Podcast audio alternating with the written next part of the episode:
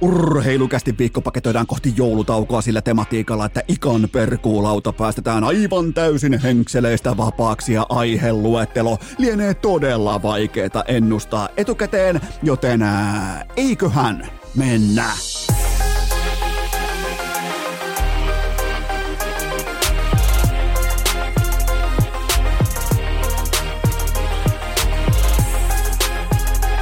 Urheilukäästin kutoskausi! Salvoksen hirsistudiossa Eno Esko, tuottaja Kove ja päiväkorista karannut pikku Taavetti. Tervetuloa te kaikki, mitä räkkähimmat pihatontut jälleen kerran urheilukästin pariin on perjantai 15. päivä joulukuuta ja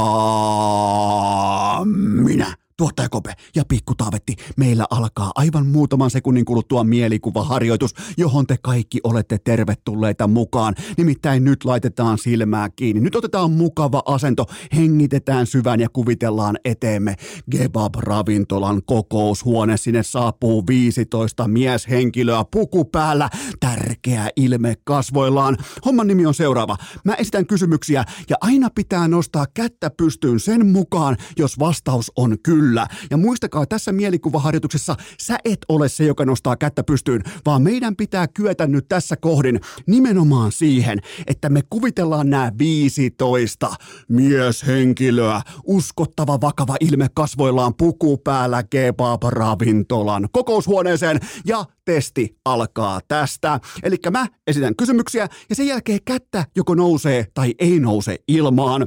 Joten liikutaan. Ensimmäinen kysymys.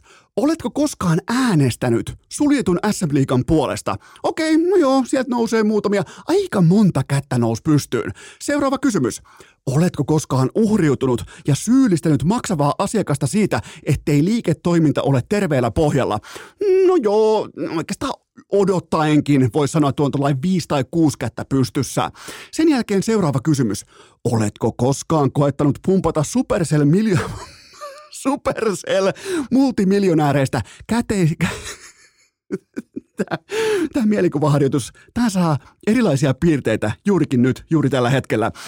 Oletko koskaan koettanut pumpata Supercell multimiljonääreistä käteistä rahaa ulos kuin paikallisen huoltoaseman pankkiautomaatista? Kappas, siellä on pari kättä pystyssä edelleen. Aika komea runi menossa. Seuraava kysymys. Tämän pitäisi olla viimeinen kysymys, mutta oikeasti tämä on toisiksi viimeinen kysymys. Kysymys kuuluu tällä tavalla ja kaikki mukaan. Nyt se hyvä tavallaan jooga-asento. Nyt se fokus kohdillee, koska tämä määrittelee sen, että miten meidän mielikuvi, äh, mielikuvaharjoitus tästä nyt sitten päättyy. Kysymys kuuluu seuraavalla tavalla.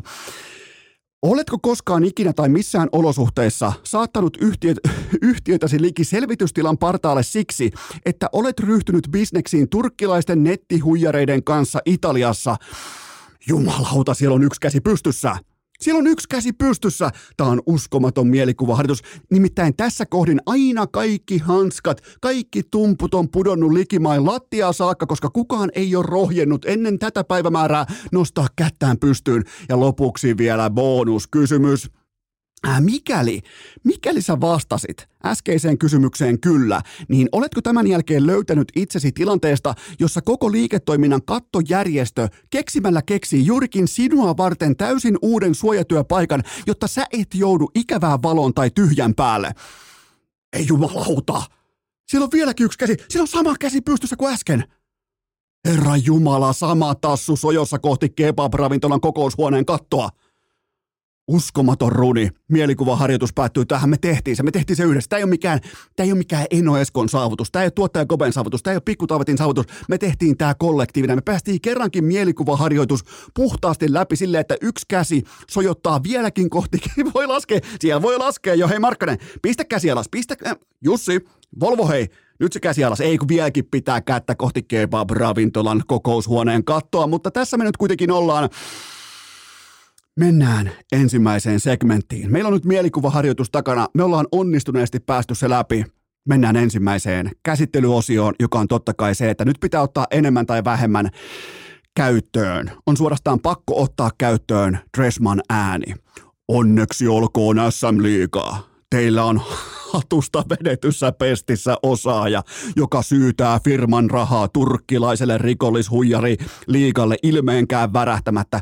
Tämä on upea päivä, tämä on mahtava päivä. Mä kuvittelin vielä, että mä niin kuin podcast-käsikirjoittajana ja ää, tämän ohjelman luonnehtijana kautta hostina, että joskus tulisi umpikuja, joskus olisi sellainen päivä, kun vittu kun urheilu ei syötä suoraa lapaa, niin mitä tekee Jussi Markkanen? No ei mitään muuta kuin bisneksiä turkkilaisten kanssa. Se on tässä, tämä on loistavaa. Iltalehti uutisoi äh, totta kai keskiviikon aikana, että Jussi Markkanen ihan siinä loppumetreillä veti sitten vielä S-hihasta, että mehän lähdetään Turkkiin. Mä en edes halua tietää, mistä on neuvoteltu, mutta sen verran mä voin nyt kuitenkin opastaa tätä ex-maalivahtia, että mm, mikään ää, tavallaan markkinointiin perustuva sopimus ei ala sillä, että mainostava taho, kuten vaikka urheilukäst, lähettäisi etupellosta ensin, sanotaan vaikka Oshille tai Elisalle rahaa, ja sen jälkeen alkaa yhteistyö.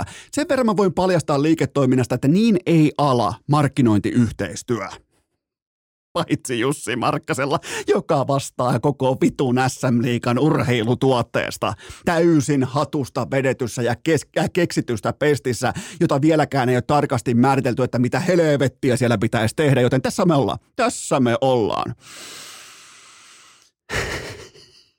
Miettikää nyt. Ja mikäli SM Liiga olisi jo keksinyt Jussi Markkaselle työnkuvan, niin se olisi todella vaivatonta munkin nyt kyetä ikään kuin määrittelemään tähän – Titteli on totta kai urheilujohtaja. Siellä on siis hallituksen puheenjohtaja, siellä on toimitusjohtaja ja siellä on urheilujohtaja. Ja voidaan vielä oikeastaan niin ihan vakavissaankin kerrata vastuut ja painoarvot näissä kyseisissä tehtävissä. Hallituksen puheenjohtajuus, se on luottamuspesti. Hallituksen tehtävä on linjata sekä toimitusjohtajan että urheilujohtajan toimenkuvat – Toimitusjohtaja vastaa tietenkin operatiivisesta puolesta, kuten vaikka talous ja kaikki tämä muu, kun taas urheilujohtaja vastaa kaikesta, mikä liittyy jääkiekkoon. Eli meillä on nyt jumalauta tilanne, meillä maksavilla asiakkailla, meillä jolle SM Liikalla on ollut vuositolkulla merkitystä. Se siellä on saatana Volvo Markkanen ikuisen Iskender Vipin kanssa puuhastelemassa SM Liikan urheilutuotteen kanssa. Miten tätä simulaatiota ei saada pysäytettyä? Miten se viimeinen piste ei löydy sinne vaikkapa äh, Tuomas Nyholmin tiedotteen perään? Miten se ei löydy sinne? Miten tätä fiaskopaattia ei saada edes hetkeksi ohjattua turvallisesti satamaan? Katsotaan, mikä siinä on vialla. Mutta ei vittu mitään muuta kuin turkkilaisten kanssa vähän bisnestä. Siis tämä kuulostaa ihan joltain semmoiselta, että olisi niinku keski-ikäinen mies mennyt johonkin niinku pornosivuston, missä alkaa yhtäkkiä joku nainen puhumaan, että etsitkö rakkautta lähialueeltasi? Mutta tässä ei vielä kaikki, vaan täältä löytyy Turkista sekä naisen lisäksi täältä löytyy myös rahaa. Niin tämä kuulostaa ihan va... Siis eihän meillä nyt jumalauta voi olla urheilujohtajan pestissä ihmistä, joka menee turkkilaisten, joka menee mihin tahansa nettihuijaukseen, mihin tahansa tämmöiseen vedätykseen, alkaa etupellosta tunkemaan rahaa johonkin vitu veroparatiisi, johonkin Keiman vai Neitsyt vai mille helvetin äh, saarelle johonkin keskelle ei mitään, johonkin pöytälaatikkoon Panaman kanavaan. Kyllä me ollaan, kuulkaa, me ollaan upeassa asemassa, mutta kyllä meillä on, kuulkaa, me, ja jos pitää miettiä saipaakin vielä niin kuin viihdetuotteena, niin kyllähän tämä kuittaa kaiken. Tämä ei, vaikka se jääkiekko on ollut aivan järkyttävää hevon paskaa kaikki nämä vuodet. Siellä on, siellä on Markkasen henkilökohtainen ystävä päävalmentaja, siellä tehtiin etupellosta sopimuksia ja kaikki tämä, se on aivan täysin kuralla, junnupuoli on ihan täys vitsiä, siellä ollaan niin kuin alasajon partaalla sielläkin. Mutta tämä, noin niin kuin huumorin tiimoilta, tämä kuittaa aika paljon, joten ei mitään muuta kuin SM-liikalta uutta uutta tiedotetta ulos. Mä voin oikeastaan lukea sen tiedotteen teille jo kaikille etukäteen. Se kuuluu näin. SM Liikan tiedote liittyen urheilujohtajansa ää, turkkilaisbisneksiin. Se kuuluu tällä tavalla. Arvopohjamme mahdollistaa dynaamisen tarkastelun historiallisesti merkittävässä perspektiivissä koko suomalaisen urheilun osalta, mikä itsessään takaa avoimen, mutta myös vahvan dialogin läpi kuluttajasegmentin. Ihan oikeasti. Toi voisi lukea siinä tiedotteessa ja kukaan meistä ei räpäyttäisi silmäkään. On tää jumalauta. Ja mä sanon nyt ihan suoraan ja vieläpä selko-uutiskielellä. Jääkekön SM Liiga Oy on vain ja ainoastaan sirkuspellekerho – Kattokaa tätä toimintaa, kattokaa näitä näyttöjä. 3,8 miljoonaa tuolta per osake ja yksi painaa turkkilaisten kanssa jotain saatanan Iskender-kauppaa pöytään ja heittää etupellosta 100 kiloa tuolta ja hyvä luoja sentää mitä osaamista, mutta silti tästäkin huolimatta ensi keväänä nelosella likaista pitaleipää. Pääosassa Mikko Leppilampi esittämässä turkkilaisen rikollisliikan päällikköä Eero Hakan suukuria joka koettaa vilpillisen keinoin naarata rahaa ulos Lappeenrantalaisesta urheiluseurasta. Mä oon valmis, mä aion katsoa, mä aion ostaa.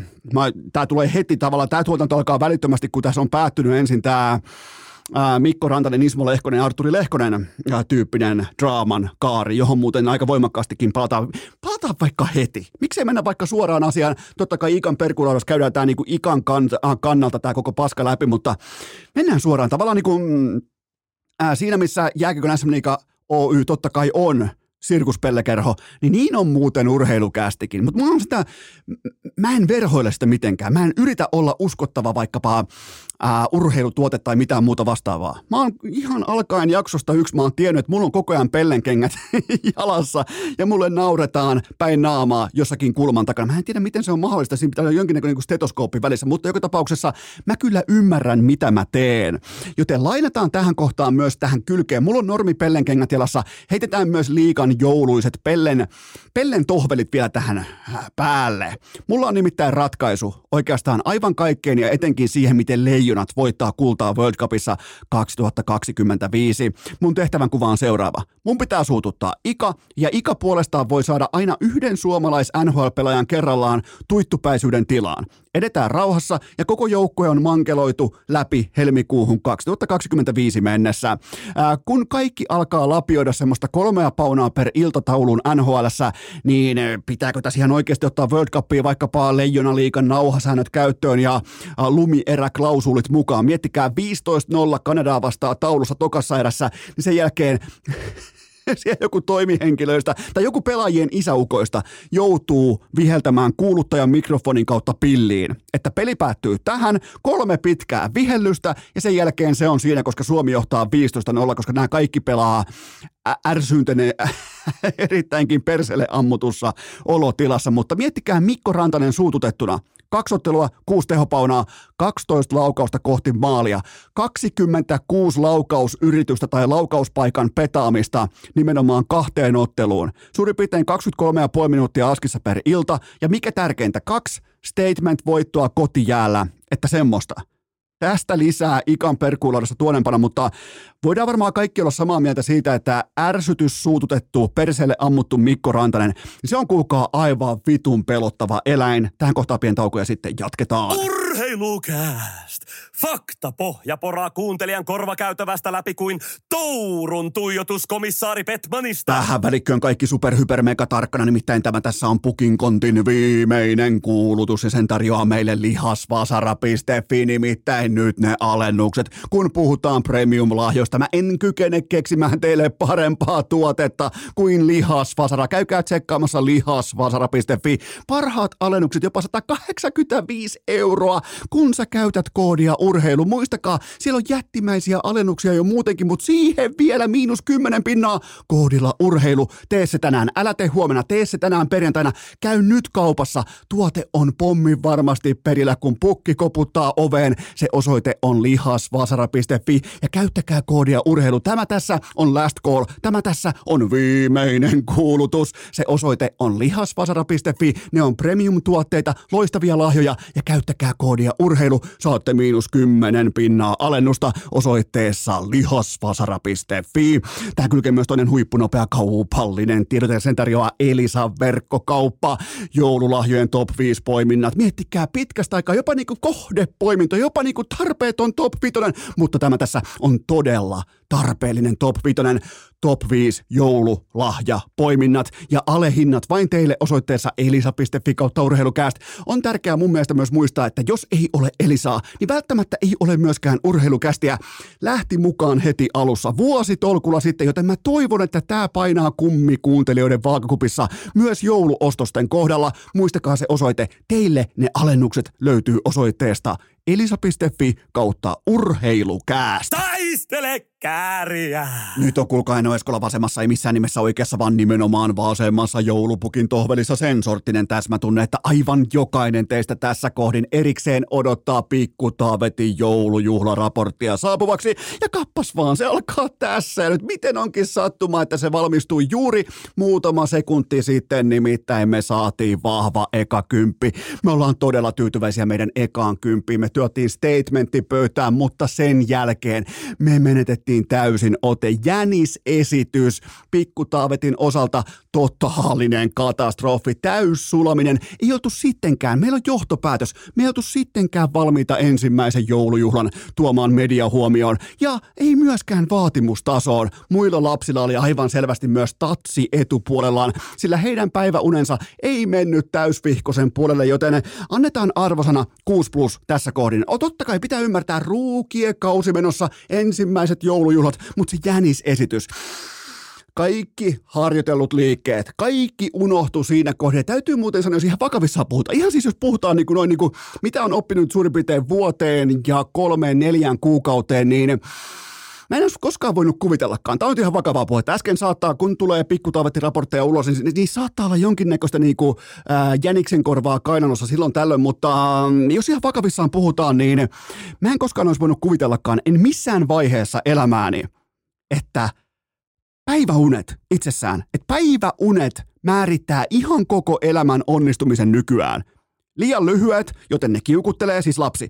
Li- jos, jos nukkuu liian vähän, se kiukuttelee. Jos nukkuu liian paljon, se ei nuku yöllä. Ja liian sopivat, se on tulos kipeäksi. Joten kusessa ollaan aina. Nukku sitten minkä minuutti lyömän tahansa, niin aina menee päin persettä. Ja se tekee tästä todella kiehtovaa, koska mä en olisi koskaan voinut arvella etukäteen sitä, että päiväunit, päiväunit on ikään kuin jonkin sortin tällaista niin kuin ydinfysiikkaa tai rakettitiedettä. Ne ei koskaan kohdallaan, ne on aina vähän sinne päin ja, ja ne määrittää aivan kaiken. Joten tota, lähdettiin heikoilla päiväunilla, olisiko ollut 55 minuuttia taulussa, ja sen jälkeen pitäisi pystyä performoitumaan vielä huipputasolla puoli viieltä iltapäivällä, niin pikkutaavetilta aivan täyssulaminen. Oikein sellainen kuin maahan heittäytyminen. Siinä kohtaa, kun noin äh, tarhan henkilökunta alkaa laittaa musiikkia soimaan, kun on sovittu tietty äh, kuvio, miten pitää tehdä jäniksen korvat itselle ja näin poispäin. Aivan täys sellainen protesti kautta mieliala, vähän sellainen niin kuin kiukkuspäinen Mikko Rantanen heittäytyminen jään pintaan. Sen jälkeen se ui vähän aikaa siinä rintaa, huusi äitiä paikalla ja lähdettiin kotiin. Joten tota,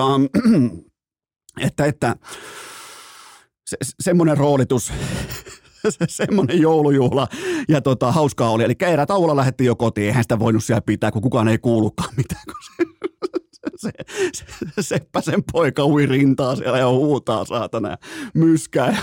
Mutta ei se, joskus se menee näin ja nyt tällä kertaa nämä joulujuhlat. Sitten taas ensi vuonna. Ensi vuonna on meidän joulu, se on niin kuin nyt jos selvä, että meillä on yksi fokus. Meillä on vähän kuin tällä Iivo Niskas-tyyppinen olympiadi tai tällainen niin pitkän tähtäyksen tavoitteet olemassa ensi joulujuhla. Se on kuulkaa meidän ihan samoin tavoin kuin arsenaalin vuosi, Iivo Niskasen kahdeksan vuotta kohti 15 kilometrin olympiaperinteistä kaikki nämä, niin meillä on ensi joulu. Se on kuulkaa mun, se on Tytskän ja se on pikkutaavetin juhla.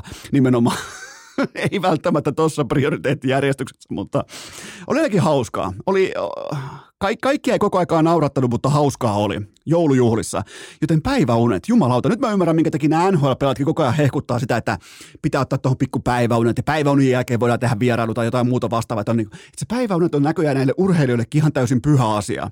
Joten tota, niin se on myös pienille lapsille näköjään. Ja ihan kaikki kaikessa. Siis aivan kaiken määrittävä tekijä. Mutta nyt kuitenkin teiltä kaiken määrittäviä kysymyksiä pöytään tuolta inboxista. Mä otan parhaat tiskiin. Mä vältän muutamia jääkiekkoaiheita, koska ne käydään ikan perkuulaudassa kuten myös tämä Mikko Rantas-aihe käydään juurta jaksaen läpi, mutta nyt teiltä kuitenkin ensimmäinen pohdinta pöytään. Milloin urheilukästä alkaa ottaa Edmonton Oilersin playoff-työnnön vakavissaan? Ihan siis mielelläni ja jääkiekko viihteen nauttijana, tällaisena niin kuin oikein addiktikuluttajana, mä otan sen vastaan tässä ja nyt. Mä haluan ottaa ton porukan vakavissa ja mä haluan, että ton joukkue pelaa playereissa. Mun ennuste aiemmin oli se, että ei välttämättä ihan työntö riitä, mutta nimenomaan tämä taso tässä.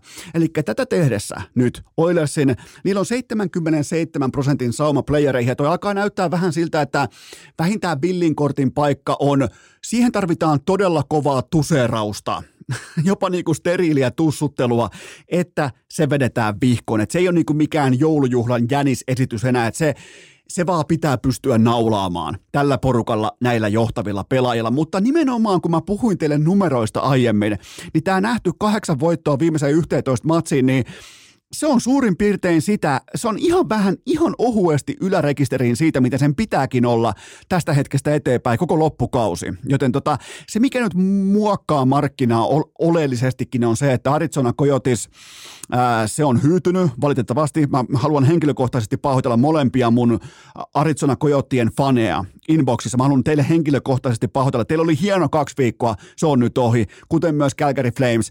Me ei vieläkään tiedetä, mitä me voidaan Flamesilta odottaa. Me ei ihan hirveästi voida niitä, totta kai saman piirikunnan mm, saman provinssin joukkue kuin Edmonton, mutta mitään ei tapahdu, joten siellä on kuitenkin tällä tietty flamesmäisyys on läsnä ja se puolestaan kantaa verivihollisen vettä aika voimakkaasti juurikin nyt. Eli Oilersilla on takanaan yksi kriisi. Ja kuten me tiedetään, jotka ollaan koko vaikka, nyt riittää jo pelkästään se, että on katsonut Oilersia edes McDavidin ajan. Puhumattakaan, että pitää aloittaa jostain Taylor Hallista tai mennä vielä taaksepäin johonkin ja ketä kaikkia helvetin, Doug Waitia ja, ja, ja tota, kuka, kuka sitä oli tämä Ryan Smithia ja kumppaneita, niin tota, mehän tietää, että Edmontonin toiminnan ainoa identiteetti viimeiset parikymmentä vuotta on se, että tähän kauteen mahtuu sellainen 2-3 kriisiä. Joten sieltä on vielä 1-2 tällaista laskusuhdannetta tavalla tai toisella tulossa. Useimmiten se liittyy jotenkin maalivahtipeliin. Mutta mikäli tästä porukasta tässä voittoletkussa pitää nostaa yksi pelaaja esiin, niin miten olisi Jack Hyman? Kahdeksan matsin voittoputkeen tätä tehdessä kahdeksan maalia, 13 tehopaunaa, 42 laukausta kohti maalia. Ihan vaan vertailun vuoksi, koko kauden mitassa, kaikki pelit mukaan luettuna, 10 mekan miehellä, Jonathan Huberdolla on koko kauteen tismalleen sama määrä laukauksia. Samoin Jamie Benillä. Okei, no toi ei välttämättä ollut tarpeellista, mä koitan vaan suututtaa ikaa, mutta antaa osviittaa siitä, että kuinka saatanan nälkäinen, laadukas ja kokonaisvaltainen pelaaja Jack Hyman. Tässä olisi niin jotenkin kuivaa sanoa, että okei, McDavid on pelannut hyvin. Okei, Drysaitel on ollut vakuuttava. No fucking shit, mutta Jack Hyman on ollut yksi, tekisi mieli melkein jopa sanoa, yksi NHL parhaista pelaajista viimeiseen kahteen kolmeen viikkoon. Joten tota, äh, mutta lopultahan debatti päättyy kuitenkin tähän, että ja tämä on uskon asia. Tämä on vähän niin kuin me mentäisiin kirkkoon tai mentäisiin vaikka vaellettaisiin mekkaa tai johonkin, niin, niin tota, uskotko sä, koska sä et välttämättä voi perustella millään tieteellä tai järjellä tätä, uskotko sä Stuart Skinneriin, eli Topi Nahkuriin? Mä en nimittäin usko. Kolme omiin per ilta. Nyt nähdään vahvoja otteita, nyt nähdään vakuuttavia otteita ja takaa sitten ei löydykään yhtään mitään. Calvin Picard, et voi, olla, et voi yhtään tietää, mitä tulee. Jack Campbell, se nimi löytyy nykyään lähinnä vitsikirjasta. Joten tota, tämä on uskon asia. Ja aina kun joku menestys perustuu siihen, että me uskotaan johonkin, niin se ei välttämättä ole mitenkään järin pitkäkestoista.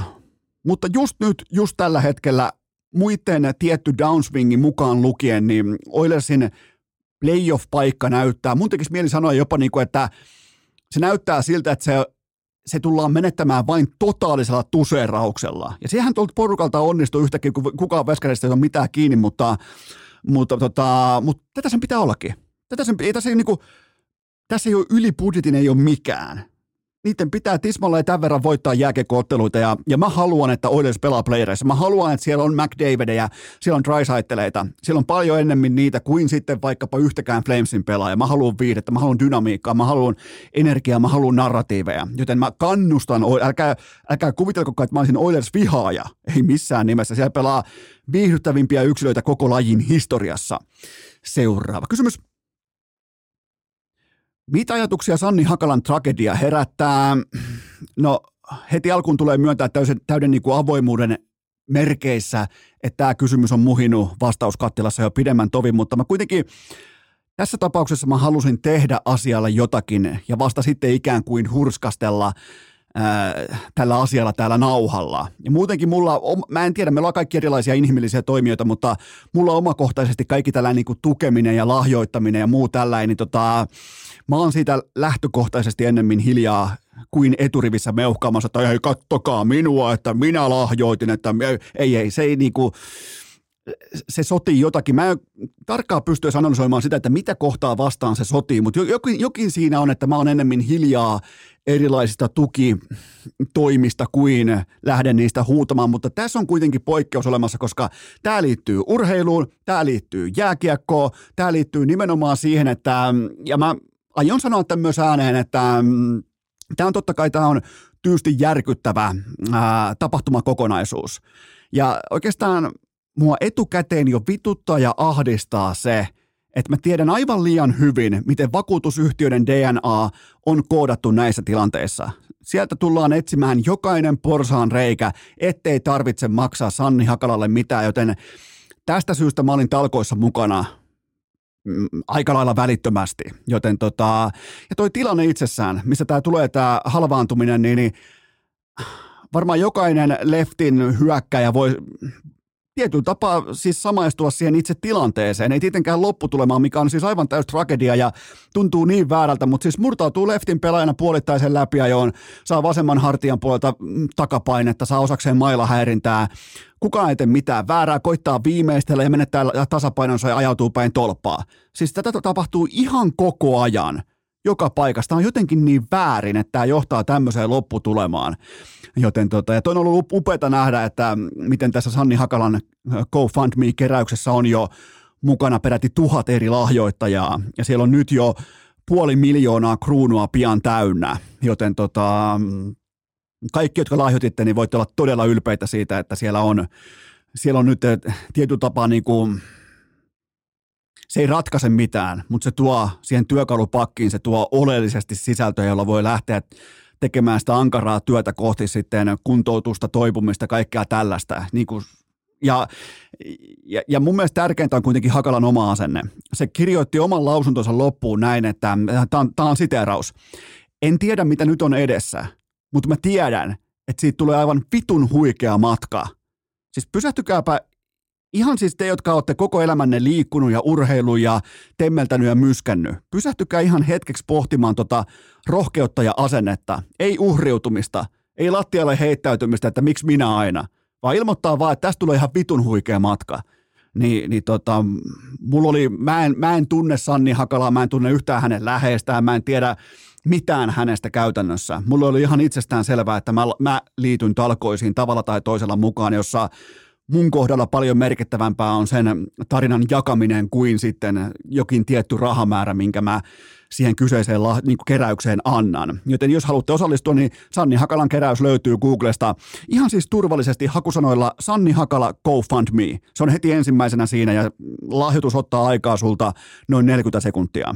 Ja en siis tuputa, en väännä, en vänkää, ilmoita vain, että, että et, et, miksi tämä kyseinen tilanne jotenkin kolahti. Ja nimenomaan tämä asenne ja energia ja positiivisuus välittömästi siis tällaisen musertavan loukkaantumisen jälkeen, niin mä en voi mitään muuta kuin ihailla. Mä voin myös ihan suoraan ilmoittaa, että musta ei olisi tohon ilmoittamaan tollasia linjaamaan tommosia asioita välittömästi, joten kaikki voima ja kaikki hauvis ja kaikki niinku energia sinne Sanni Hakalan luokse. Seuraava kysymys. Oliko Lauri Markkanen vain taktisesti sivussa tovin, että hänen kenkämallistonsa ehtii ulos? Okei, mennään vähän kevyempiin aiheisiin. Ää, tuota, Markkaseltahan käsittääkseni ei tullut kenkämallistoa sentään ulos, mutta hänelle on nyt siis tehty omat tämmöiset 23 finisher-kengät Nikeilta, mitkä on kyllä kieltämättä aika päheet. Ja, ja tota, mutta mä en jotenkin, mä en usko, että ää, Kypärämäen koulun kasvatissa on nimenomaan tätä kyseistä koirarotua sisällään, että että ensin mallisto ja sen jälkeen vasta askin. Että eiköhän tässä oikeasti vaan ollut se jalkavamma vähän pitkään roikkumassa mukana ja ennen kaikkea organisaatio sekä Markkanen totta kai halusi sen tip-top kuntoon ja vasta sitten terveenä askiin, koska Jutahin kausi on, miten sen kauniisti sanoisi, se on ohi. Vielä ei ole joulupukkikaan koputtanut oveen, niin kausi on ohi. Hän on tässä kohdin 8-16 tätä tehdessä ja sääliplayereihin ei mitään palaakaan lännessä, kun siellä kohta vasta alkaa Phoenix ja Golden State Warriors alkaa kohta vasta pelaamaan. Joten tota, tässä voi olla mielenkiintoiset ajat edessä Markkasella, koska nimi on pyörähtänyt jo semmoisessa niinku value-tyyppisessä trade-spekulaatiossa. Mä en anna sille ihan hirveätä arvoa, mutta Markkasen sanotaanko hintalappu tai tällainen trade value voi olla tällä haavaa puhuttelevankin korkea Jutahin toimistolla. Mä en siis mun mielestä se kuuluu tuonne, mun mielestä se on tuon organisaation kantava seinä ja mä en treidaus, mutta mä, mä en välttämättä, jälleen kerran mä en heittäydy niin kuin pikkutaavetti joulujuhlasalin lattialle rääkymään ja parkumaan, mikäli tällä treidi tulee, koska tässä on kuitenkin tietty niin kuin järkiperuste olemassa myös sen puolesta, minkä takia Jutahi kapitalisoisi kaiken valuen pois tästä kyseisestä supertähtiluokan noususta ihan tuonne NBAn eliittiin. Joten tota, ei mitään, Markkanen suoraan, suoraan niin kuin sairasvuoteelta suoraan, voisiko sanoa, puutyöstä takaisin askiin, eikä missannut tavuakaan. 25 minuuttia, vähän ohuemmat minuutit kuin normaalisti, 23 paunaa todella efektiivisesti ja heti välittömästi New York Knicks nurin. Ja heti muuten näki, että mikä on Markkasen arvo. Ää, penkki itsessään sai olla taas penkki. Ei, kenenkään ei tarvinnut niinku esittää starteria. Nähtiin todella vahva penkkipelaaminen Jutahilta tässä kyseisessä voittoottelussa, joten se, se, tuo, se tuo energiaa, se tuo tiettyä sellaista hetkellistä toivoa, mutta ei, kyllähän tämä kausi on ohi. Tämä kausi on ohi, joten tota, ja, ja Markkanen on ainoa syy, minkä takia Jutahia kannattaa seurata, ja kyseessä on supertähtiluokan pelaaja ja vuoden urheilija, joten tota, ei muuta kuin jäädään seuraamaan tätä kyseistä niin kuin tar- tavallaan tarinan kehittymistä. Seuraava kysymys. Miten kuvailet nykymaailman poliittisen korrektiuden, korrektiuden hengessä NBA-tähti John Williamsonin olemusta? Voi voi kuulkaa Zion. Uudella mantereella on nyt suututtu erikseen siitä, että Stephen A. Smith, ESPNn legendaarinen hot take-automaatti, se ilmoitti ihan siis sanoi sen, minkä kaikki näkee, mutta kukaan ei nykypäivänä enää uskalla sitä ääneen sanoa. Stephen A. Smith totesi, että toi kaveri tossa, se on kuulkaa lihava. Se on lihava poika, sillä on masu, sillä ei ole vatsaa, joten, ja sieltä saatiin helvetin monen rähinä käytiin siitä, että voiko näin sanoa. Mä kerron teille. Mä en tule koskaan omakohtaisesti hyväksymään sitä, että ää, silloin kun puhutaan huippuurheilijan työkalusta, eli kropasta, että se olisi jotenkin yhtäkkiä jonkun arvioinnin ulkopuolella, ei missään nimessä ole. Se on ehdottomasti arvioinnissa mukana. Zion Williamsonin palveluksista maksetaan seuraavasti. Tällä kaudella 34 miljoonaa, sen jälkeen tulee 36 miljoonaa, tämän jälkeen tulee 39, 42 ja 45 miljoonaa dollaria kaudella 27-28. Joten jos se alarima on siinä, että tämä miljoon, satojen miljoonien investointi, jos tämä viittis pitää itsensä kunnossa, siis atleettisessa kunnossa tai edes ylittää jonkinnäköisen saatanan alariman sen tiimoilta, että miten sä pysyt kunnossa, miten sä pysyt tikissä, miten sun ei tarvitse koko aikaa olla jossain kuntoutuksessa loukkaantumisten jälkeen, kun sun kroppa ei kestä. No miten toi painaa jonkun 35 kiloa, se hyppää siis kuin nuori Vince Carter, se tulee 300 metristä alas tonttiin, niin jos se kannattelee sinä vaikka 20 ylimääräistä kiloa, niin mitä sanoo matematiikka? Mitä sanoo matematiikka vaikka nilkkojen, polvien, lonkkien tiimoilta? Eli missä ne ongelmat on? Kyllä vain, nilkoissa, polvissa, lonkissa ylipaino, yliaggressiivisuus, loukkaantumiset, kuntoutus, paluu ja sama ralli uudestaan. Ja, ja kyseessä on kuitenkin yksi koko koripallohistorian suurimmista talenteista. Dynaaminen versio James Hardenista, eikä mitään muuta tässä kohden. Ja tämä kaikki olisi korjattavissa käden käänteessä, mutta jos se itse se urheilija ei sitä halua tehdä, niin se ei myöskään sitä tee. Et se on ihan selvä asia ja, ja Stephen A. Smith on tässä tismalleen oikeassa. Ja kenenkään on turha pahoittaa mieltä, että huippurheilijan työkalupakkia arvioidaan. Totta kai sitä arvioidaan. Jos, jos tehdään analyysi siitä, että hän ei pysty liikkumaan normaalisti ää, vaikkapa koripalloparketilla, niin totta kai se asia on silloin ihan oikea asia, eikä tämä on Tämä on, tämä on lähtenyt niin näpistä. Sen mä ymmärrän, kun puhutaan vaikka amatööriurheilusta tai puhutaan tietyistä niin kuin, tulokulmista. Nyt kun puhutaan satojen miljoonien investoinnista NBAssa, jossa sulla on vastassa joka saatana niiltä 82 kertaa putkeen kaudessa maailman absoluuttisesti parhaat atleetit, niin missä se sun kilpailuetu silloin luodaan? No se ei varmaankaan luoda siinä, että sulla on se vippi sinne kanaravintolaan. Siitä on kyse. Joten tota, ja aggressiivisuudesta muuten puheen ollen. Kun puhutaan, että Sion pelaa, Williamsonihan pelaa siis todella aggressiivista koripalloa. Se on sellainen niin kuin YouTube donkki ihme ja sellainen. Jos olisi ollut TikTokki silloin aikoinaan, niin jumalauta, silloin olisi ollut paljon seuraajia. Mutta aggressiivisuudesta puheen ollen Janis Antetokounmpo. Tämä on hauska. Tämä on NBAta. Teki Indianaa vastaan 64 paunaa. Uran kärkinoteraus. Mutta mikä oli voiton jälkeen se tärkein prioriteetti? No se oli tietenkin ottelupallon löytäminen ja sen talteenotto. johonkin vaikka kotiin, ehkä takareunukselle tai jotain muuta vastaavaa. Tämä ottelupallo, miettikää, se oli ojennettu Pacersin tulokkaalle ensimmäisen korinsa johdosta. Eli kyllähän me saatiin niin kuin pitkässä juoksussa, ja mä oon epäillyt useamman vuoden, että milloin tämä alkaa. Kyllähän me kuulkaa saatiin vihdoin Janniksestakin aito NBA-pelaaja kun hieman vaan odoteltiin. Jumalauta se juoksee siellä jonkun nahka takana, siis oikeasti juoksee ja jyrää ihmisiä tieltään ja aloittaa melkein tappelun, kun se ei saa ottelupalloa talteen. Tisleague, saatana. Seuraava kysymys. Mikä tulee olemaan hiihtoviikonlopun keskeisin puheenaihe suomalaisittain? Oikeastaan voidaan käydä läpi heti se tärkein. Nimittäin tämä on pakko nyt nostaa, kukaan muu ei tästä puhu, joten urheilukästä käynyt tämän tilanteen aivan täysin juurta jaksain läpi. Sami Jauhojärven, Musti Jauhojärven, se hauki siinä hänen Viaplay-dokumentissaan. Eihän nyt jumalauta voi käydä sillä tavalla, että sen kerran kun se drone on siellä taivaalla, jossain Hollolan taivaalla, dronilla voi lentää mitä ehkä jonkun puolitoista tuntia laadukkaasti kerrallaan niin sillä se on siellä perhoshaavin kanssa heittelemässä yhtä virveliä. Se ottaa sen koko perhoshaavin, koko sen, sanotaan sen hyllyn, mistä perhoshaavi on ostettu, koko sen hyllyn levyisen hauen naaraa mukaansa just sillä sekunnilla. Jumalaut, ei voi olla, ei vaan voi olla.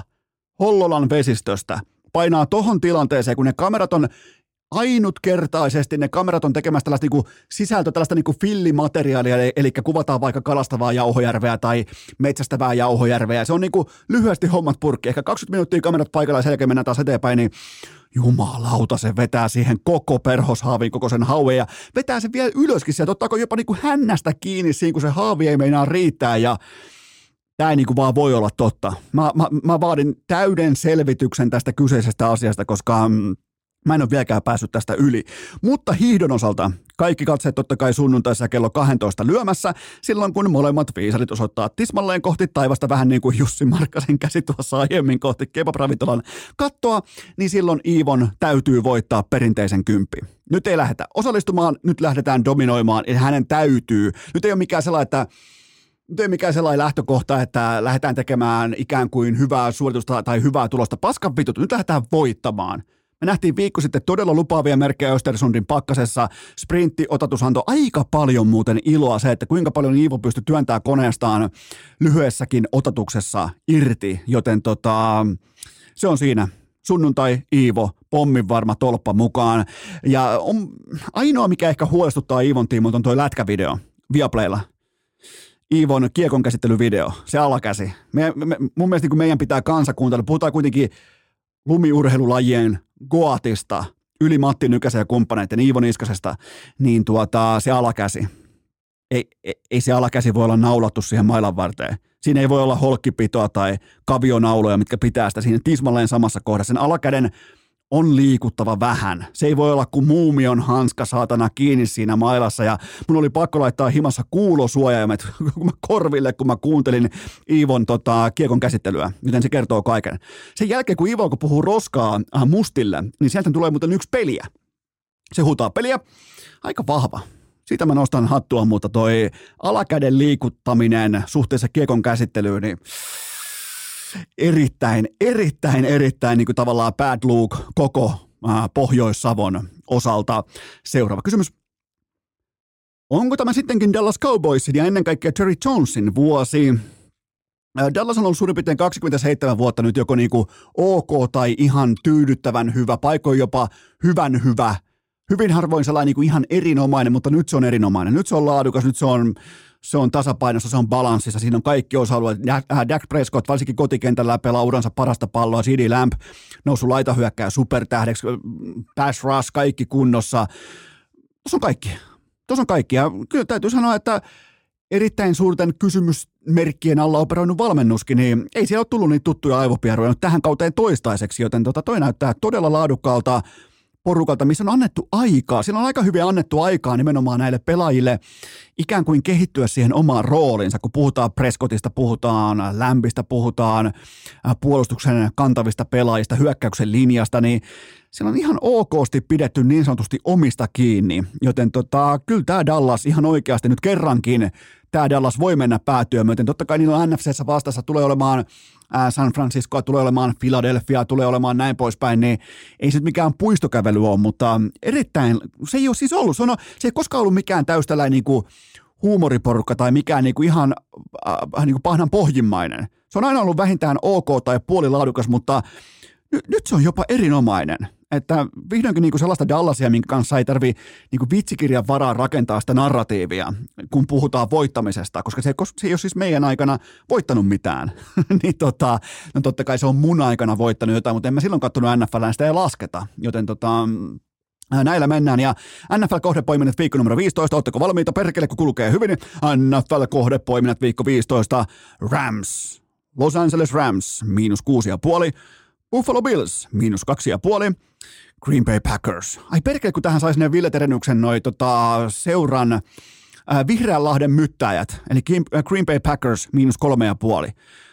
Äkei pitäisi, pitäisikö tehdä, jos, jos tulee vielä NFL-kohdepoiminnat ensi kaudella, niin pitäisiköhän painaa ne – vapaasti suomennettuina versioina ulos. Mikähän voisi olla Rams? Los Angelesin pukki-klaani. Sen jälkeen pu- puhvele, puhvelin pillit. Joo, mutta näin se menee. Eli Rams miinus 6,5, äh, Buffalo miinus 2,5 ja Packers miinus 3,5.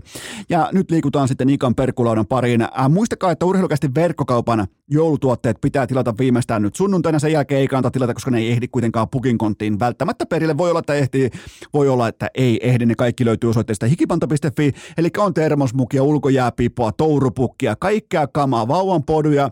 Joka lähtöön löytyy se osoite on hikipanta.fi. Ja tätä komboa muuten 15 euron alennusta on vissiin vielä ihan muutamia, niin kuin pari, kolme, neljä, viisi jäljellä, missä on siis termosmuki ja ulkojääpipo sitten samassa paketissa. Se on miinus 15 euroa niin kauan kuin tavaraa äh, riittää. Ne löytyy osoitteesta hikipanta.fi ja nyt liikutaan kohti ikan perkuulautaa, mutta mm, Tärkeä noteraus tähän kohtaan. Mä haluan toivottaa teille oikein hyvää ja rauhallista joulua, koska me nähdään sitten vasta joulun jälkeen keskiviikkona. Joten tuota, tai siis ei mitään vittu nähdä, vaan me, siihen meni joulurauha. Keno alkoi, ei enää tulla vielä lisää. Keno alkaa yhtäkkiä kiroilemaan, kun just julisti meille kollektiivisen joulurauha, joten vihkoon meni tämäkin, jota mitkään muu kuin lopettaa jänisleikki tähän, hypätä lattialle makaamaan ja kirkumaan, joten tota, mut ihan vakavissaan kaikille oikein hyvää rauhallista joulua. Ja palaa sitten joulun jälkeen keskiviikkona 27. päivä joulukuuta, mutta nyt ihan pien taukoja sitten. Ai perkele, kun mennään myskäämään Ikan perkulaudan kanssa. Urheilukääst! Käsikirjoitus samasta mustekynästä kuin Lepp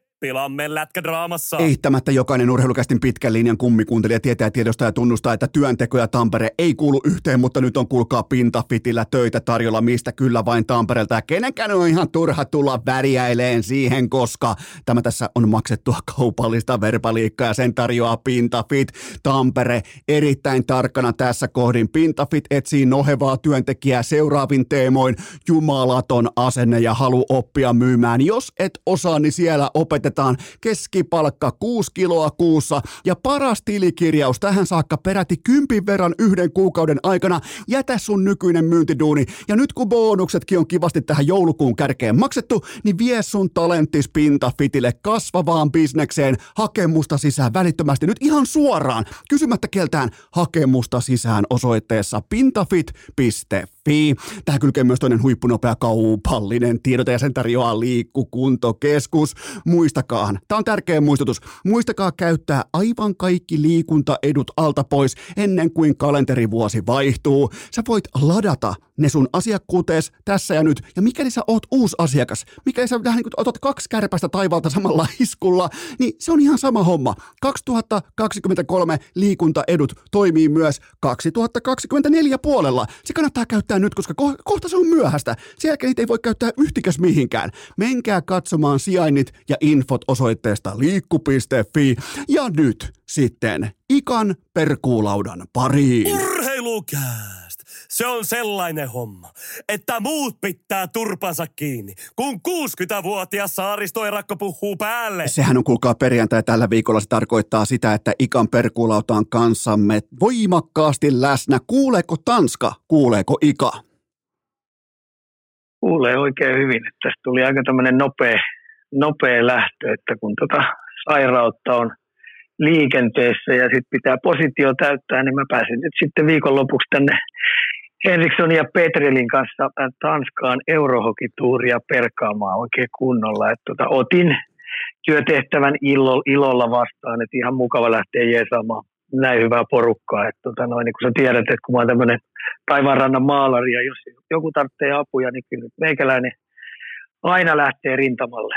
Tämä on, tota, tämä on ko- komea kuulla, että aina kun sä meet johonkin, niin kuitenkin se kaupungin nimi, tai niin kuin tavallaan paikan nimi alkaa T-kirjaimella, on se sitten Turku, on se Tanska, niin anna kuorvaan, jonkin verran taitaa kuitenkin pilkottaa myös aurinko.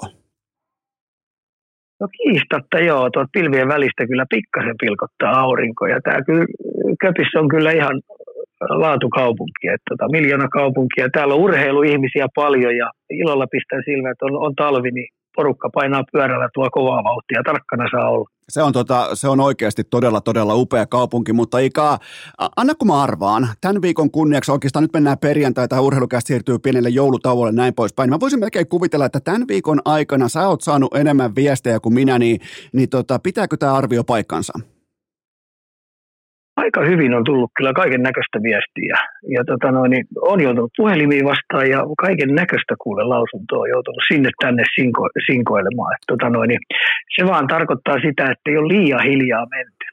Lähdetään liikkeelle tästä totta kai tämän viikon ykkösuutisesta, mikä täällä meillä, se kiinnostaa täällä orastaen meitä. Se kiinnostaa hetken verran Denverissä ja ketään muuta oikeastaan missään ei kiinnosta pätkääkään, mutta totta kai kaikki tietää, mistä on kyse. Mikko Rantanen, ää, sanotaanko kiihtymyksenkin tilassa suuttuneena totesi, että Ika on puhunut paskaa ja tämä suoritustason tavallaan statement-tyyppinen nousu on nyt sitten omistettu Ikalle, niin kerro tavallaan sun oma näkemys tähän kokonaisuuteen. Nyt kun on kaikilla sykkeet alhaalla, ollaan ikään kuin päästy jo eteenpäin, niin paketoidaan tämä aihe ää, tahdikkaasti tähän kohtaan, joten ole hyvä Ika.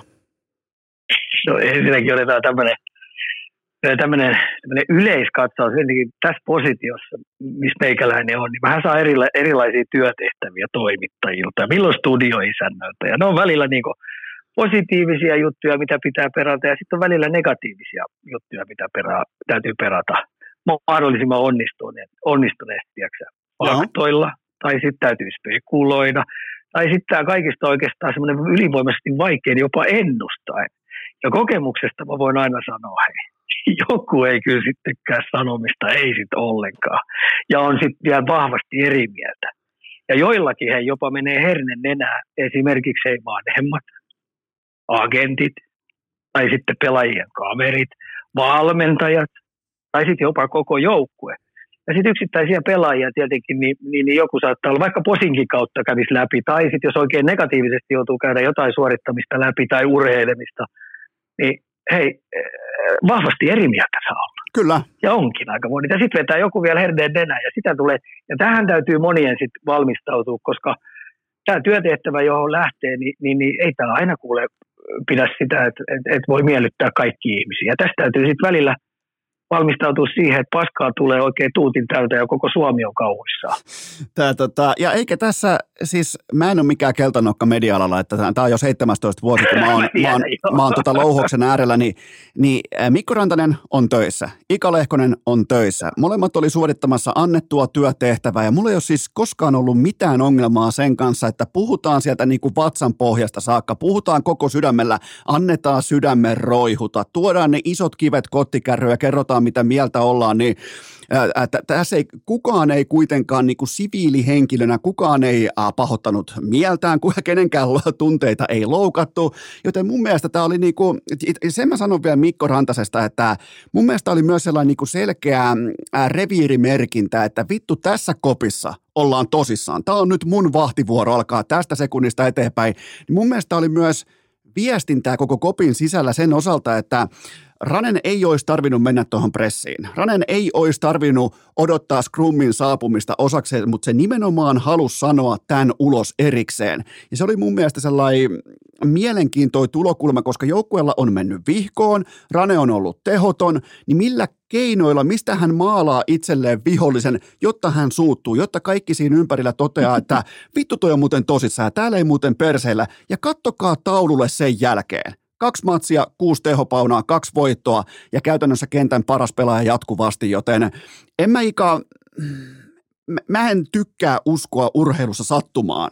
Mä uskon tarkoituksenmukaisiin johtopäätelmiin ja tämä on vain yksi niistä ja, ja mä voisin kuvitella, että kun te näette vaikka Rantasen kanssa nyt vaikka kevätkaudella, niin ei siellä varmaan aleta ihan hirveästi kuitenkaan mököttämään.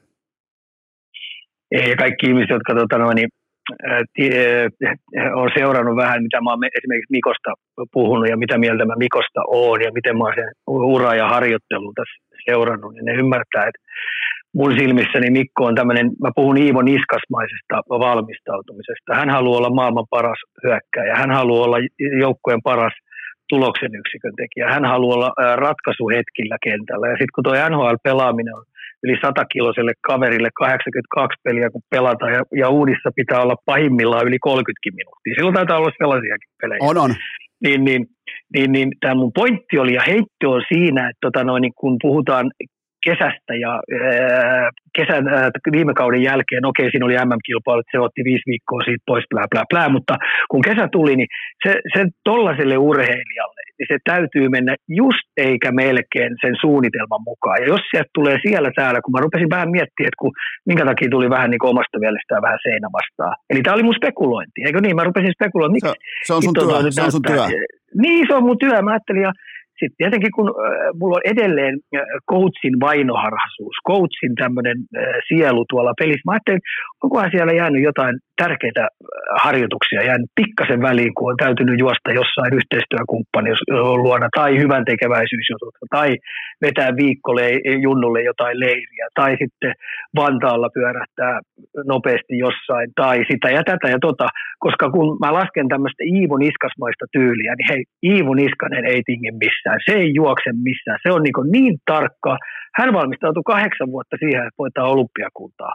Ja vaan ja ainoastaan urheiluehdo 24, niin mulle Mikko on saman tyylinen, ja tähän tämä kuule, tämä NHLkin on kuule menossa.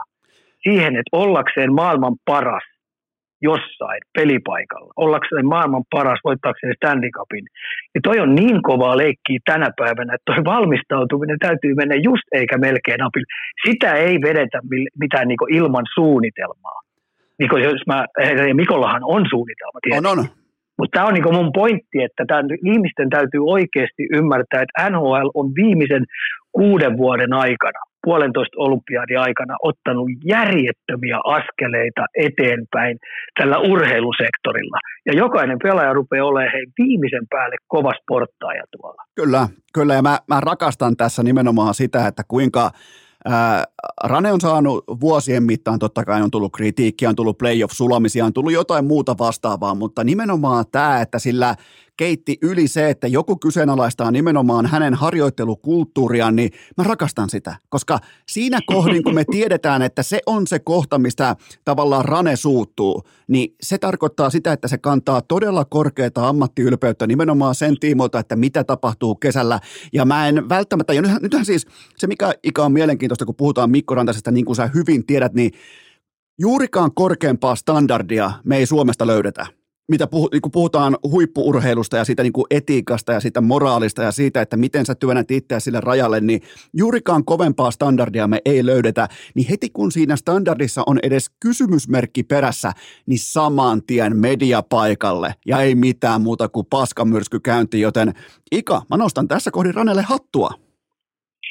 Joo, ja tuossa niin näkyy ihan selvästi se, että millainen kilpailuvietti hänellä on kyllä hän tietää tasan tarkkaan, mitä häneltä odotetaan, mitä häneltä vaaditaan, minkälaisen rytminmuutoksen hän, hänen täytyy tehdä. Ja sitten kun tuossa on kuitenkin useita harjoituksiakin nähnyt se, että kun kilpaillaan, kilpailussa se lähtee sellaiselle laukalle, että morjes. Että tämä kilpailuvietti on niin kovalla tasolla. Ja sitten sä haet sitä ekstra etua, sä haet sitä ekstra energiaa aina jonkun motivaattorin kautta. Ja ihan sama se, millä tavalla se haetaan. Ihan sama, suuttuuko siitä joku tai, tai ottaako joku pelikaveri hernettä. Näin. Mä puhun vähän tämän tyylisestä, vähän niin kuin Michael Jordamaisesta itsensä motivoimisesta. Ja kun tuossa viihdebisneksessä merkitsee vaan ja ainoastaan voittaminen.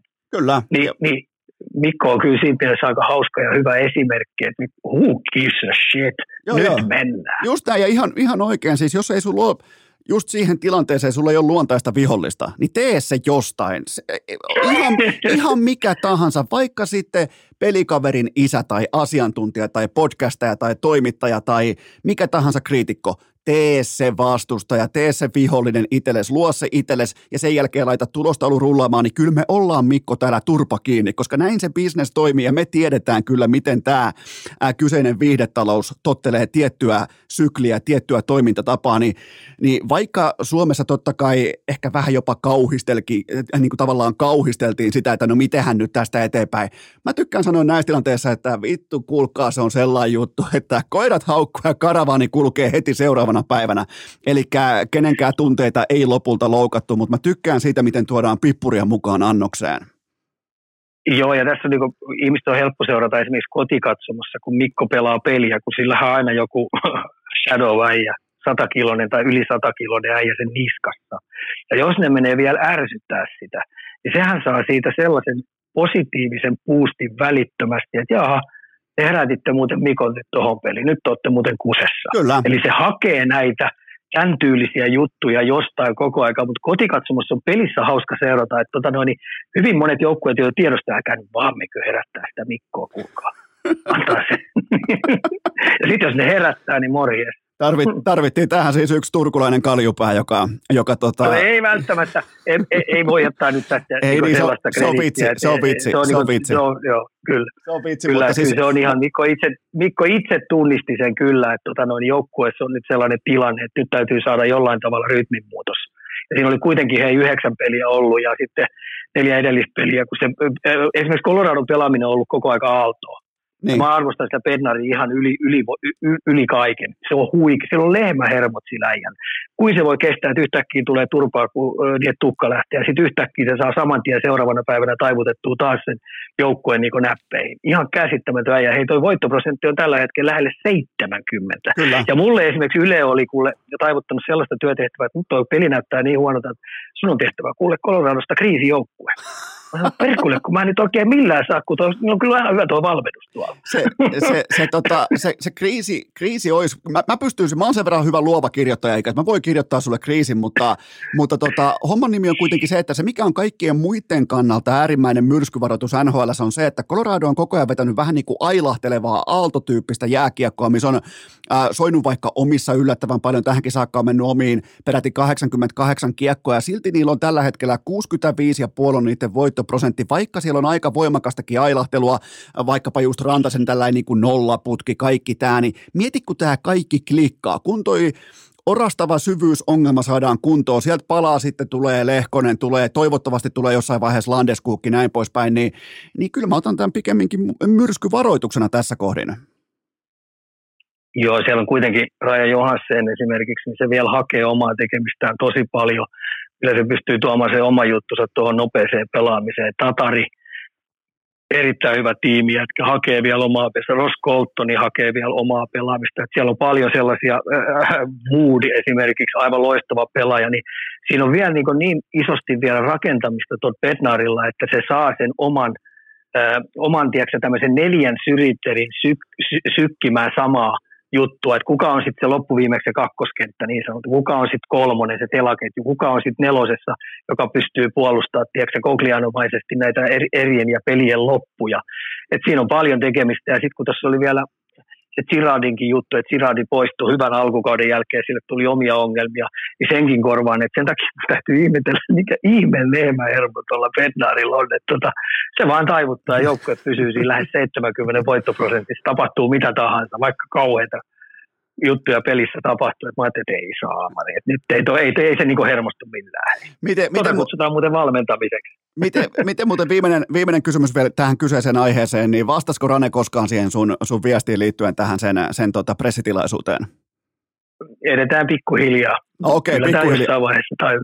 Siellä, siellä Ranen WhatsAppissa lukee vielä, että kirjoittaa, eli ei ole vielä viesti valmis, mutta mä, mä, se tulee sitten, sitten myöhemmin, mutta mun puolesta tämä tapaus Mikko Rantanen ja Ismo Lehkonen on näin muodoin loppuun käsitelty. Tähän kohtaan pidetään ihan pieni tauko ja sitten jatketaan Mikael Granlundista. Tähän välikön lienee paikallaan muistuttaa erikseen siitä, että aivan jokainen NHL-ottelu alusta loppuun saakka suorana lähetyksenä, jokainen valioliikamatsi, jokainen Bundesliga-otatus, Ja tänään perjantaina alkaa sitten vielä MM-tikkakisat. Ihan kaikki suorana. Aivan silkkaa priimaa. Alusta loppuun saakka NHL, Bundesliga, Valioliiga. Miettikää NHLssä pommin varmasti kotimainen mestari. Arsenal voittaa Valioliiga ja Lukas Radetski juhlii Bundesliigan voittoa. Se on siinä. Jotain kylmää juotavaa kaappiin, villasukat jalkaan, kohti joulua, perse kiinni sohvaan ja Viaplay tulille. Se osoite on viaplay.fi. Peliä! Ja sittenhän me jatketaan Ikan kanssa. Ika on tällä hetkellä Tanskassa hotellissa. Ika,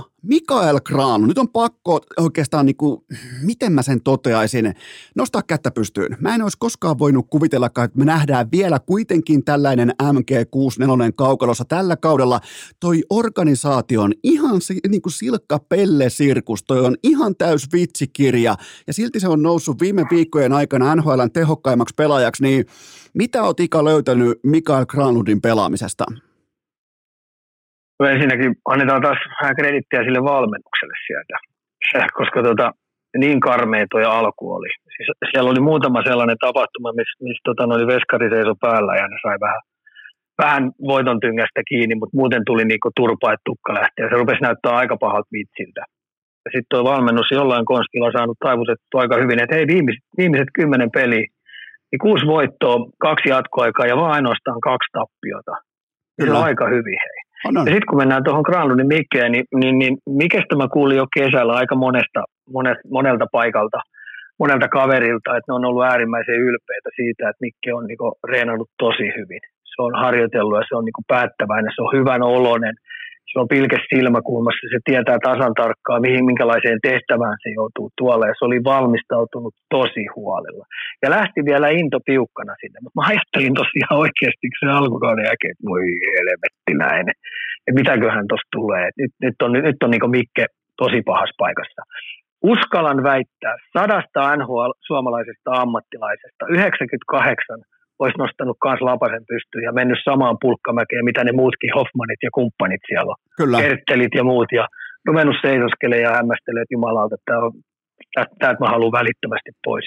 Tämä on... Mikke Granlund, hattua isosti korkealle ja mun arvotus, arvostus on tässä keississä, mikä tässä on. Ja tietenkin matkan varrella nähnyt Mikkeä paljon, mutta juuri tämmöisen teon, minkä se on nyt tänä vuonna tuossa tehnyt. Ollut se esimerkkipelaaja, ollut se, joka viimeisenä luottaa, luovuttaa.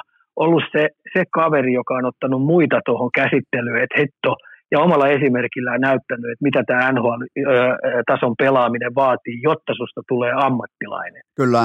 Ja Ei vaikka... hattua päästä, huikeeta se. Yksi parhaimpia tarinoita alkukaudesta, mitä Suomi jääkiekossa on ollut, tämä Mikke Granlund. Ja vaikka, ja vaikka kaukalon ulkopuolista asiat ei koskaan kuulukaan meidän perkuulaudalle, mutta silti totta kai se vaikuttaa inhimillisellä tasolla, kun on avioeroprosessi meneillään, kaikki tämä, tulee treidiä, tulee kaikki tämä lakimenettely, muu vastaava, mikä kuuluu siihen kyseiseen prosessiin, niin siitä tavalla, tällä hetkellä Mikael Granun tuo kaukolos on ikään kuin sellainen niin kuin raikas hengähdys, että, että nyt on sitä energiaa, nyt on taas se tuttu Mikke Askissa ja mä en olisi koskaan voinut kuvitellakaan, että me nähdään vielä nimenomaan näin laadukas, ei siis missään Suomikiekon mittakaavassa tai San Joseen mittakaavassa, vaan koko NHL mittakaavassa tällä hetkellä, niin jatkuvasti näkyä. Se, mikä on vielä mielenkiintoista, niin mä en tiedä, voi olla hyvinkin, että Mikael Granlund on myynnissä. Mä todennäköisesti tuossa, jos mä olisin San Jose Sarks, mä hakisin jonkinnäköistä arvoa hänestä ää, markkinoilla, mutta yhtäkkiä vaan sanotaanko kahdeksan tai yhdeksän pelin jälkeen,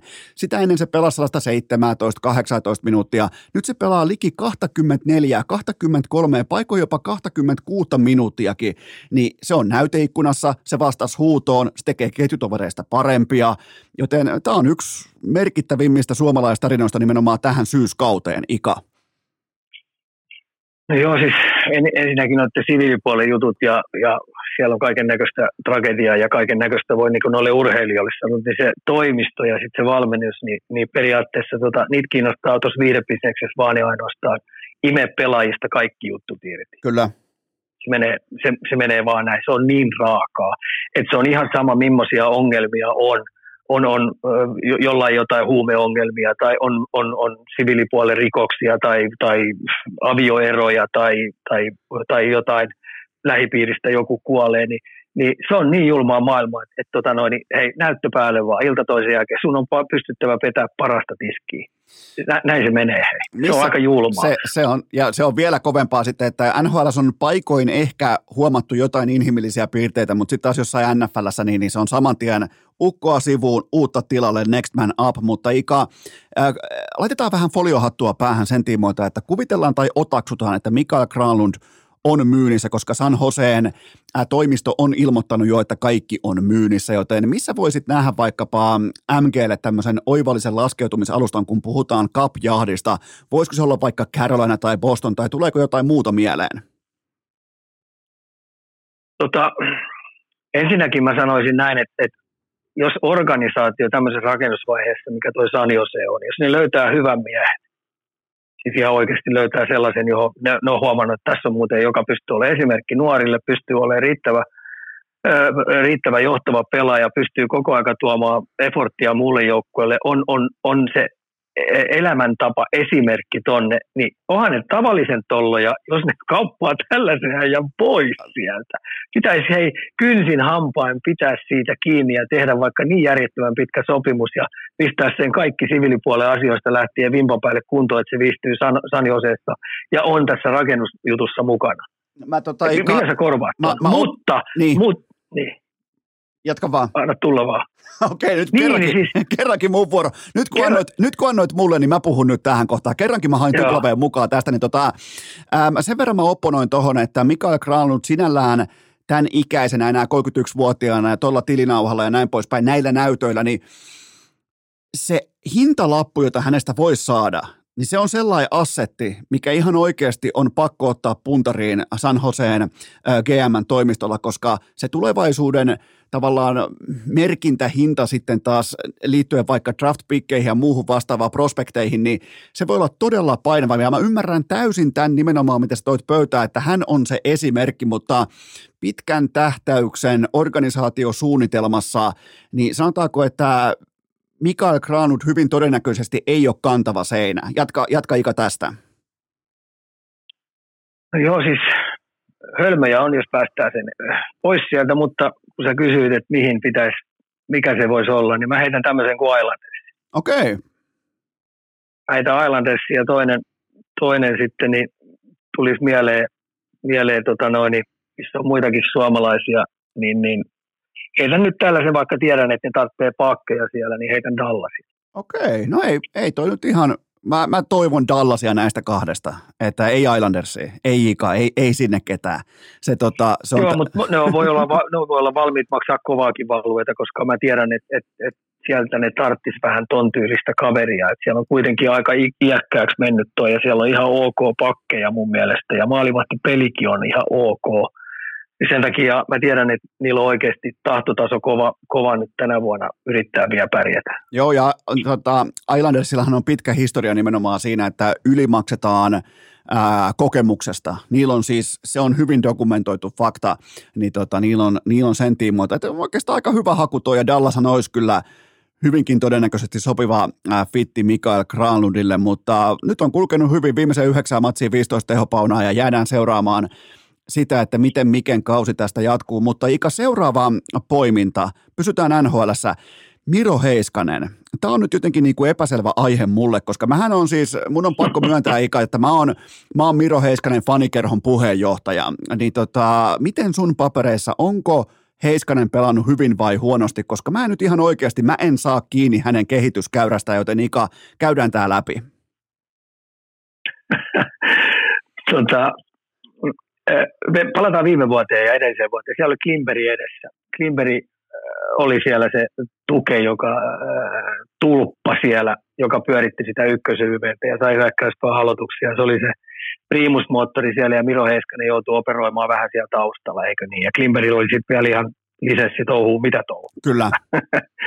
Kuten huomattiin. Niin nyt sitten kun Klimberi lähti, niin sitten tämä soittu on annettu Miro Heiskaselle. Ja ihan oikeasti se on vasta nuori pakki. Mitä silloin ikää 24 silloin? Mitä se on? 23. Joo. Paljon silloin ikää? 24 taitaa olla.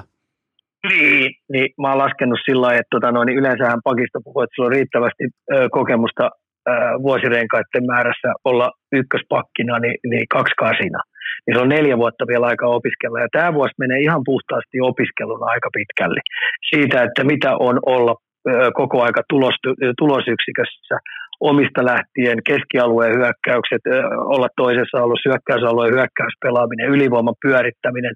Ja se maksaa nyt tällä hetkellä pikkasen hintaa siitä, kun se Klimperi oli siinä tulpana ja otti ne isommat jutut. Ja se on ihan kiistaton tosiaan. Plus sitten, että kun pannaan tuohon 5-5 pelaamiseen, mikä mun silmissä näyttää siltä, että se maksaa myös hintaa siitä, että luottaako ihan täysin siihen sutteriin. Hei, no, no, mi- nyt, miksi luottaisi? Makari... Ika, Ika ma- miksi luottaisi? Miksi luottaisi? no, no joo, mutta kun mä ajattelen, että Makarilla on kuitenkin Davesin vierellä, mun mielestä se on ihan ok jätkä tuommoiselle nuorelle pakelle. Queen Hughesilla on tota noin, äh, Ronekki siellä vieressä. Herdmani on sitten jo ihan eri kaveri ja sille pistetään kanssa aina joku milloin mikäkin siihen reunaan, mutta sekin on, se on jo niin iso poika, että se pärjää jo yksiksi. Mutta näillä niin sanotusti näillä nuoremmilla kavereilla, niin, niin, niin on vähän eri kaveri vieressä kuin mitä Heiskasella on. Kyllä, se pitää, sutteri. Se pitää ja siinä, siinä, on koko aika sijaksi, kun mä seuraan sitä, niin silloin koko aika, niin kuin, tämä on taas mun spekulointi. mulla on koko aika, mä katson, silloin, uskaltaisiko lähteä, uskaltaisiko liikkua viivalla poikittaa, pitäisikö mun kurkata tuot sisään. Aha, toi liikkuu tonne. Niin siinä on koko aika tiettyä vähän epävarmuustekijää siinä, että tota, uskaltaako polttaa oikeasti. Niin tota, sen takia niin se maksaa nyt hintaa siitä, ja, ja, ja mä en ole yhtään Miron pelaamisesta huolissaan.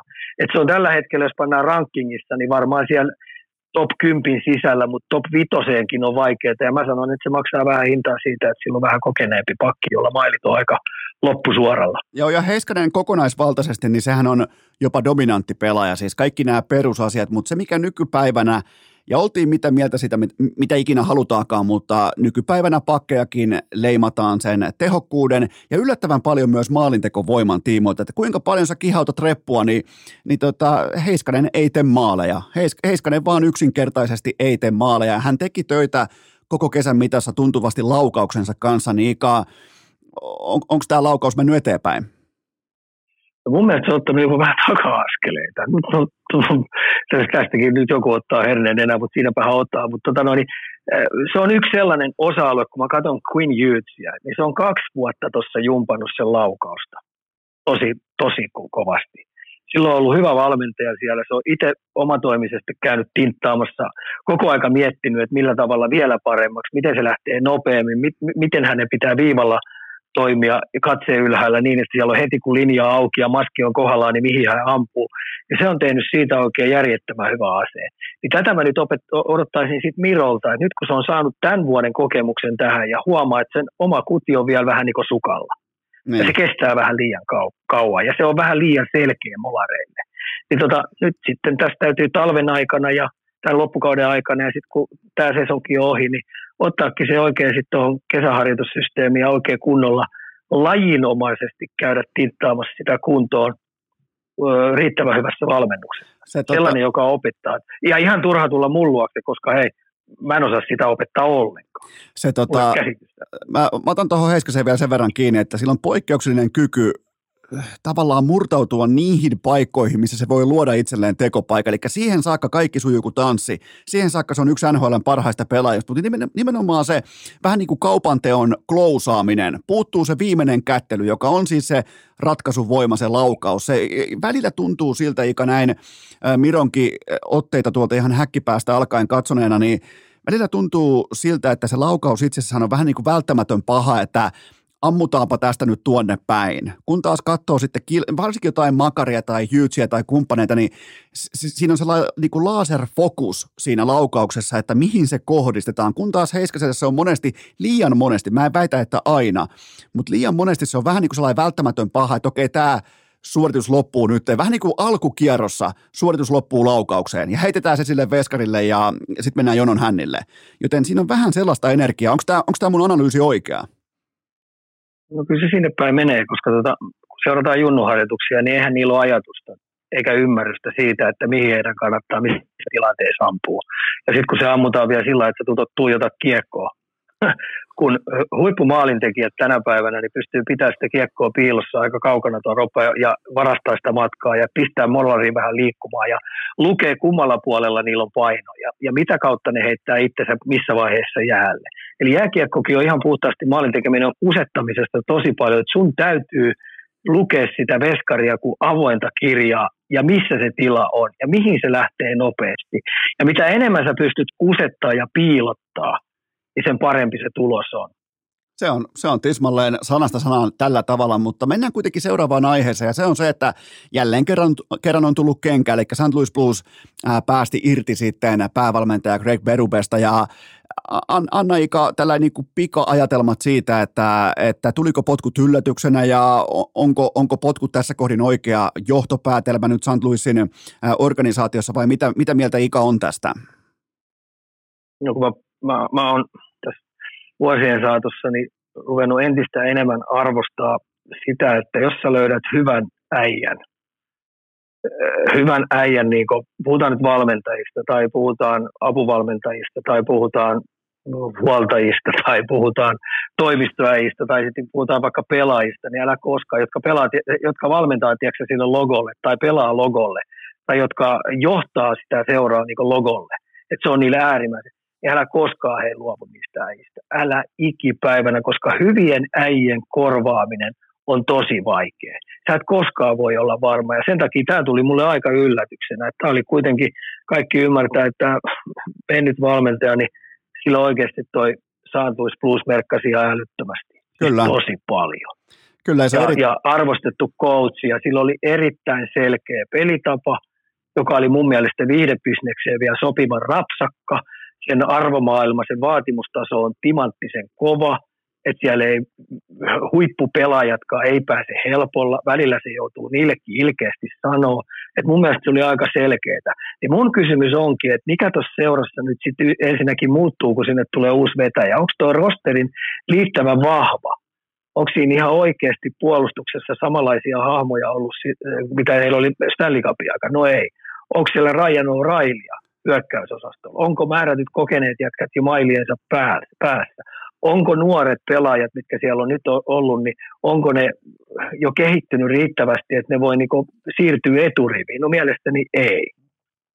Toi, tota, itse asiassa tässä puhutaan aika paljon semmoisestakin skenaariosta, jos kuvitellaan vaikka, että oltaisiin heitetty vaikka isosta pörssiyhtiöstä IT-tuki vastaava, IT-johtaja ulos. Ja samaan aikaan, kun siinä todetaan, että okei, sulle annetaan nyt kenkää, niin vähän niin kuin sivulauseessa joudutaan myöntämään, että okei, nämä sun huippulaadukkaat Applen supertietokoneet vaihettiin tuossa oikeastaan parin vuoden aikana Commodore 64, niin eihän se nyt ole ihme, että se IT-osasto vähän sakkaa sen jälkeen. Sinne tuotiin torikruukia, sinne, siellä maksettiin siis hyvin kyseenalaisia summia hyvin keskinkertaisesta osaamisesta. Ja nyt ihmetellään sitten GM-johdolla, että miten me ollaan tähän tilanteeseen tultu. Joten kyllä mä Ika kirjaan tämän, mä kirjaan tämän ihan täysin GM-epäonnistumiseksi kyllä se menee mullakin ja mä arvostan sitä coachia tosi paljon voit, voit olla aika varma, että aika nopeasti tuon tyylinen äijä, niin joku organisaatio kutitaa it, it, itsellensä pitkäaikaiseksi valmentajaksi. Kyllä, joku ottava, ottava voi hyvinkin olla aika nopeastikin alaksella, ihan näin niin kuin esimerkkinä ää, tällaisen kyseisen coachin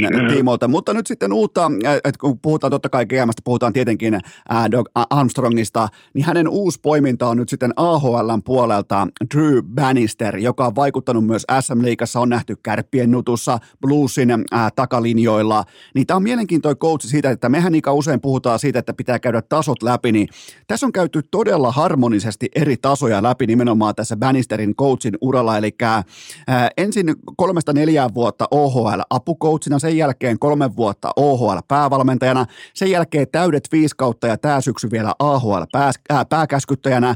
Ja nyt sitten NHL, niin ei välttämättä se optimaalinen tapa ottaa sitä pestiä vastaan, mutta ainakin – vuosirenkaita on kerätty, niin Ika, mitä, mi, mitä odotuksia? No joo, niin kuin sanoit, niin jos se olisi, jos se olisi täydellinen reitti ollut, niin se olisi tuossa ollut nyt sitten, sanotaan nyt muutama vuosi vielä OHL, tai kun tuolla AHL, niin pääkoutsina niin. ja lisäksi. Ja siitä sitten pari vuotta, kolme vuotta niin apuvalmentajana. Ja sitähän se olisi ollut niin täydellinen reitti, mutta tässä nyt kun tätä on nopeutettu, niin todennäköisesti tuo toimiston puolelle, kun siellähän siihen toimi, valmentajan valintaan ja valmentajan potkimiseen, niin siihen osallistuu varmasti aika seuran johtajista lähtien kaikki, koska valmentajan, valmentajan valinta niin täytyy olla tosi tarkkaa puuhaa.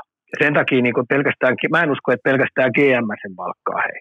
Se on niin edustajana joka paikka, niin siinä täytyy olla omistajat portaasta lähtien, niin kaikki osallistuu siihen. Niin tässä on sitten varmaan kaikki viisaat päät, kun on lyöty yhteen. Tässä on muuten meidän äijä. Kyllä. Tämä me otetaan jo vähän aikastetaan tätä ja otetaan meidän, meille sisään. Ja tähän me luotetaan.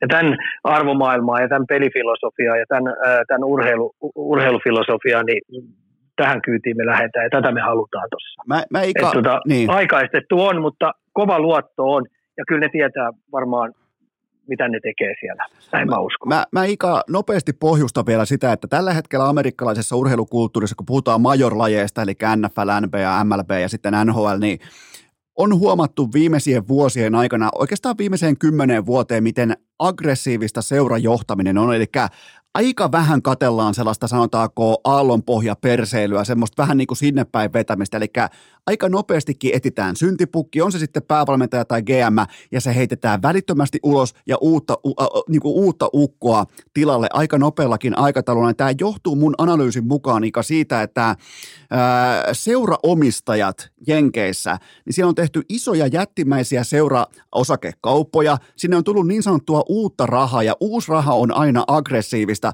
Sitä ei ole tehty enää sillä vanhalla, tiedätkö, autokaupalla tai jollain hitaalla öljybisneksellä tai jollain muulla vastaavalla tavalla vaan, tai kiinteistöbisneksellä, jossa tavallaan se investoitu pääoma hitaasti kasvattaa. Nämä on jumalauta, nämä on yhdessä yössä miljardöörejä, nämä nykyurheiluomistajat, eli IT-miljardöörejä, ne on tehnyt vaikka jonkun sovelluksen, jonkun softan tai muuta vastaavaa, ja ne on tottunut elämässään siihen, että asioiden pitää tapahtua nopeasti. Ei ole aikaa odottaa. Tämä lähtee tämä yhtiö pörssiin välittömästi, me mennään sinne huomenna. Niin se energia näkyy nyt myös – amerikkalaisessa urheilussa. Ika, saatko kiinni siitä tavallaan, mitä haen tässä takaa?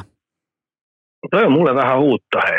Toi, ota huomioon, että mä oon urheiluromantikko ja mä uskon, mä uskon siihen, että tota noin, hyvä tämmöinen päättäväinen, puhutaan huippuurheiluun keskittymisestä, eli tämmöinen päivittäiset äh, huoneentaulun nämä arvot, äh, se, se koko sapluuna, niin kun siellä on tämä ahkera työnteko on – tikunnokassa kaikista tärkeimmänä, niin se tuo tulos, että tämmöinen valmennusfilosofia, kun on timanttisen kova, niin näihin jätkiin mä, mä, mä, mä ajattelen, että, että ne on niitä, jotka on tämän nykypäivän suuntau, suuntauksen kärjessä. Joo, tämä on, tota, tämä on mielenkiintoinen tämä muutos, mikä on tullut nimenomaan sinne aina se juna loppuu tai niin kuin tavallaan juna päättyy, junan reitti vie tietylle pysäkille ja siellä mihin se rahajuna loppuu, eli omistajaan, niin se tavallaan se omistamisen tyyli on muuttunut amerikkalaisessa urheilussa, pätee myös NHL melko merkittävästikin viimeisen kymmenen vuoden aikana. Me tullaan näkemään todennäköisesti vieläkin niin kuin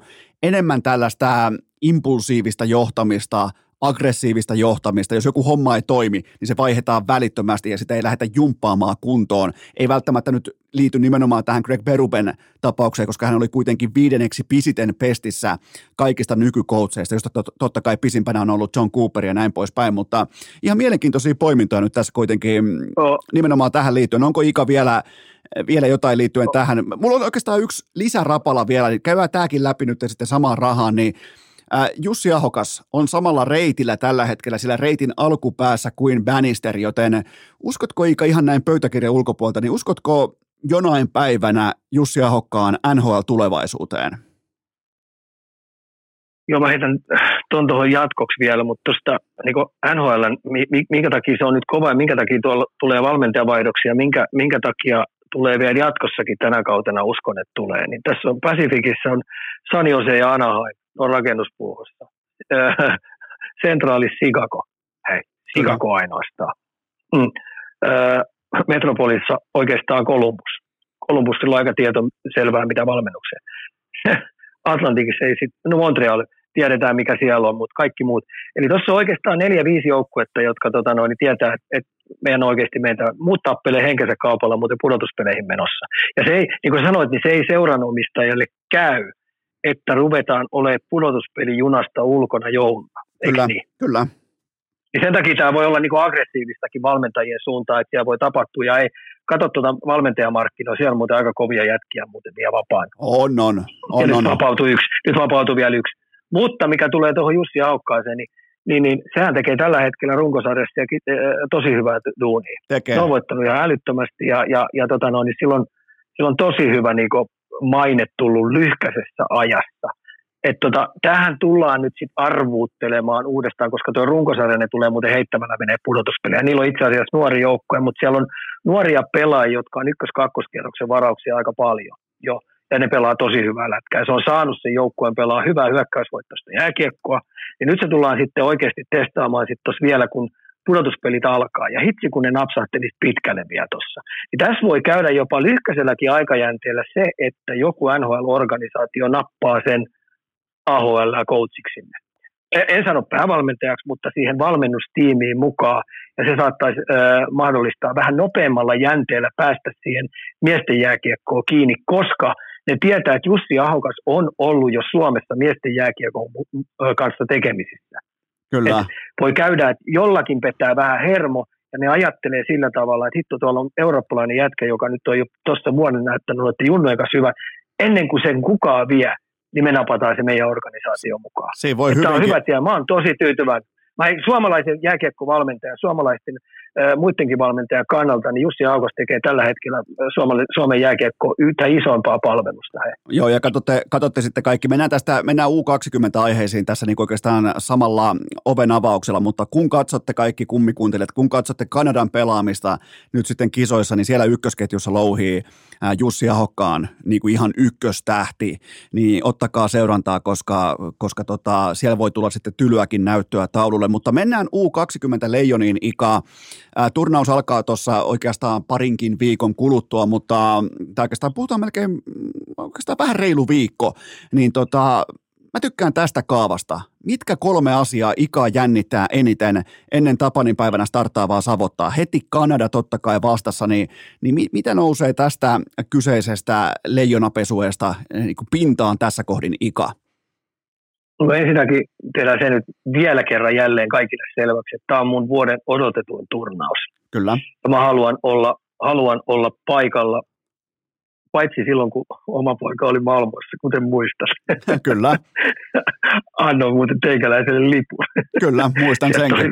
En, en uskaltanut lähteä, koska sen verran jinksausta ja kaiken näköisiä tämmöisiä ää, taikauskoihin meikäläinen se kisa kuitenkin näytti niin hyvältä, niin mä, mä en halunnut lähteä pilaa sitä ja onneksi pello annoin sulle lipun, ole hyvä. Ja, niin kaikki nämä muut 20 tapahtumat, missä on, niin, niin, niin kuin ei ole oma lehmä sillä ei ollut, jos mä haluan aina olla paikan päällä. Ja nyt mä oon onnellisessa asemassa, että tota, noin Discovery on mut lähettää Oskari Saarikasta jälleen 20 kisoihin. Ja mä vaikka maksaisin, että mä pääsen nyt kuitenkin lennot ja muut maksetaan, niin tosi hieno olla taas mukana, koska se on ylivoimaisesti parasta jääkiekkoa, mitä mun silmissä on. Ja siihen, sitä on aina vuosien saaton jälkeen on kiva katsoa, että miten tämä seuraava neljä vuotta näille kärkijätkille ja, ja eri pelaajille, niin miten se muodostuu, muodostuu, miten heidän ura lähtee etenemään, ketkä murtautuu NHL, ketkä jää Eurooppaa, ketkä ilmastuu esimerkiksi Sveitsiin pelaamaan, ketkä rupeaa SHL olemaan, ketkä jää SM-liigaa ja niin edes poispäin. Siitä on tosi makea seurata, koska niin uskomattomia asioita tapahtuu yhden olympiadin aikana. Ja ne, ne, ne, ne kärkiäijät ja häntäpään äijätkin saattaa vaihtaa kuule aika nopeassikin tahtissa hei, paikkoja siellä. Et se ei ole niinku tehtaan takuu, vaikka sä olisit hyvä pelaaja kaksikymppisissä ja saisitkin sitten johtava pelaaja esimerkiksi NHL tai sitten pysyvästi jossain eurooppalaisessa sarjassa.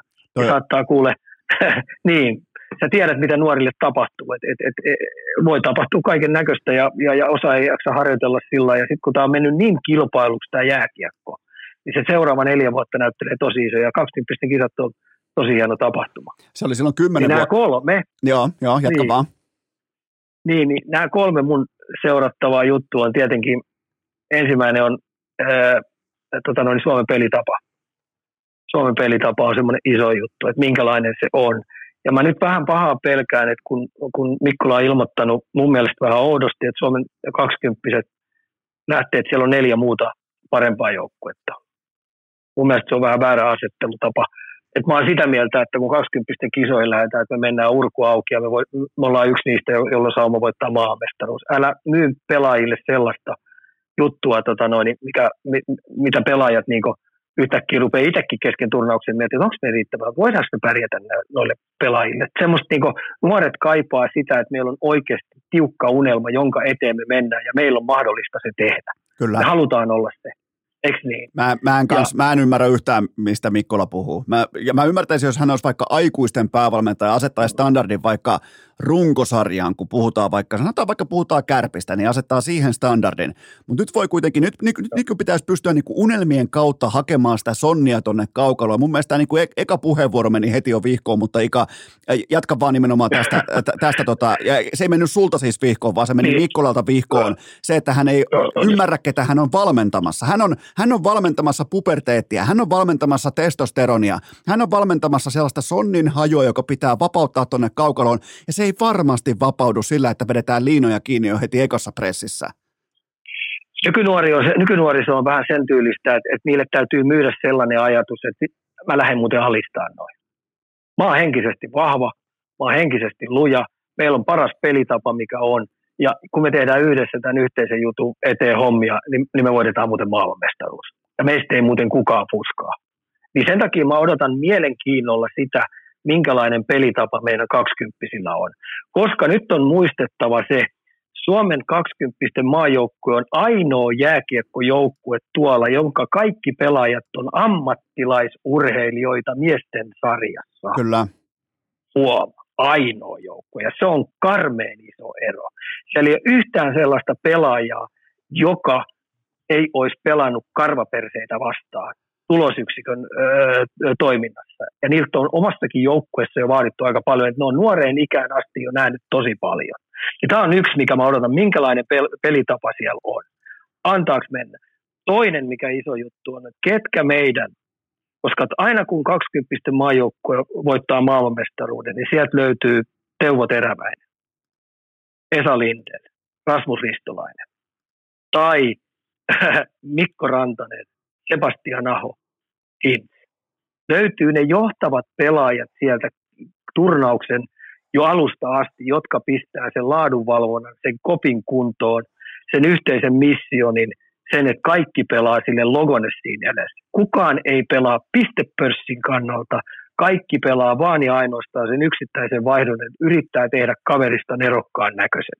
Ne muut maajoukkueet, siellä on Kanada, esimerkiksi USA, niin ne on myös kilpailemassa pistepörssin voitosta hei, ihan oikeasti.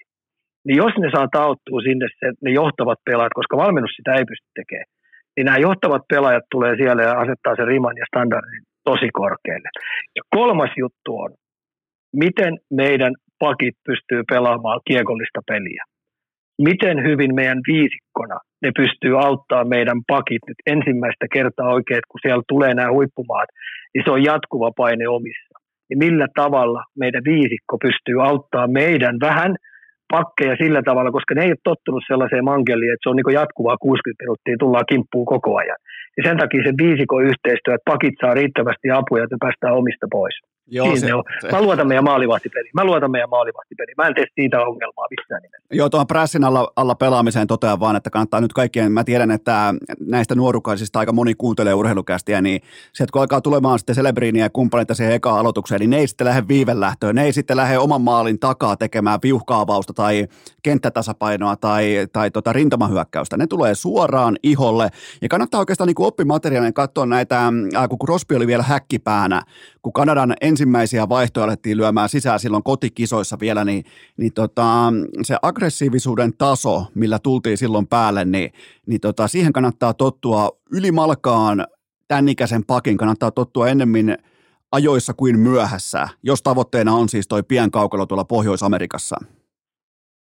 Joo, ja sitten kun ajatellaan, kun se tulee taklauksen ja riistopelaamisen kautta, ne tulee koko aika iholle, niin uskalla ottaa se iholle kiinni. Koska silloin kun sä uskallat ottaa se iholle kiinni, sä et tee sitä hätä, hätä, hätäsiirtoa mihinkään. Vaan silloin sä poistat sieltä, nappu, sieltä laudalta sen yhden nappula, joka iskee suhun. Ja sen jälkeen sä pystyt tekemään feikin kautta sen siirron. Että sun täytyy uskaltaa olla kontaktin kautta riittävän hyvä kiekollinen puolustaja.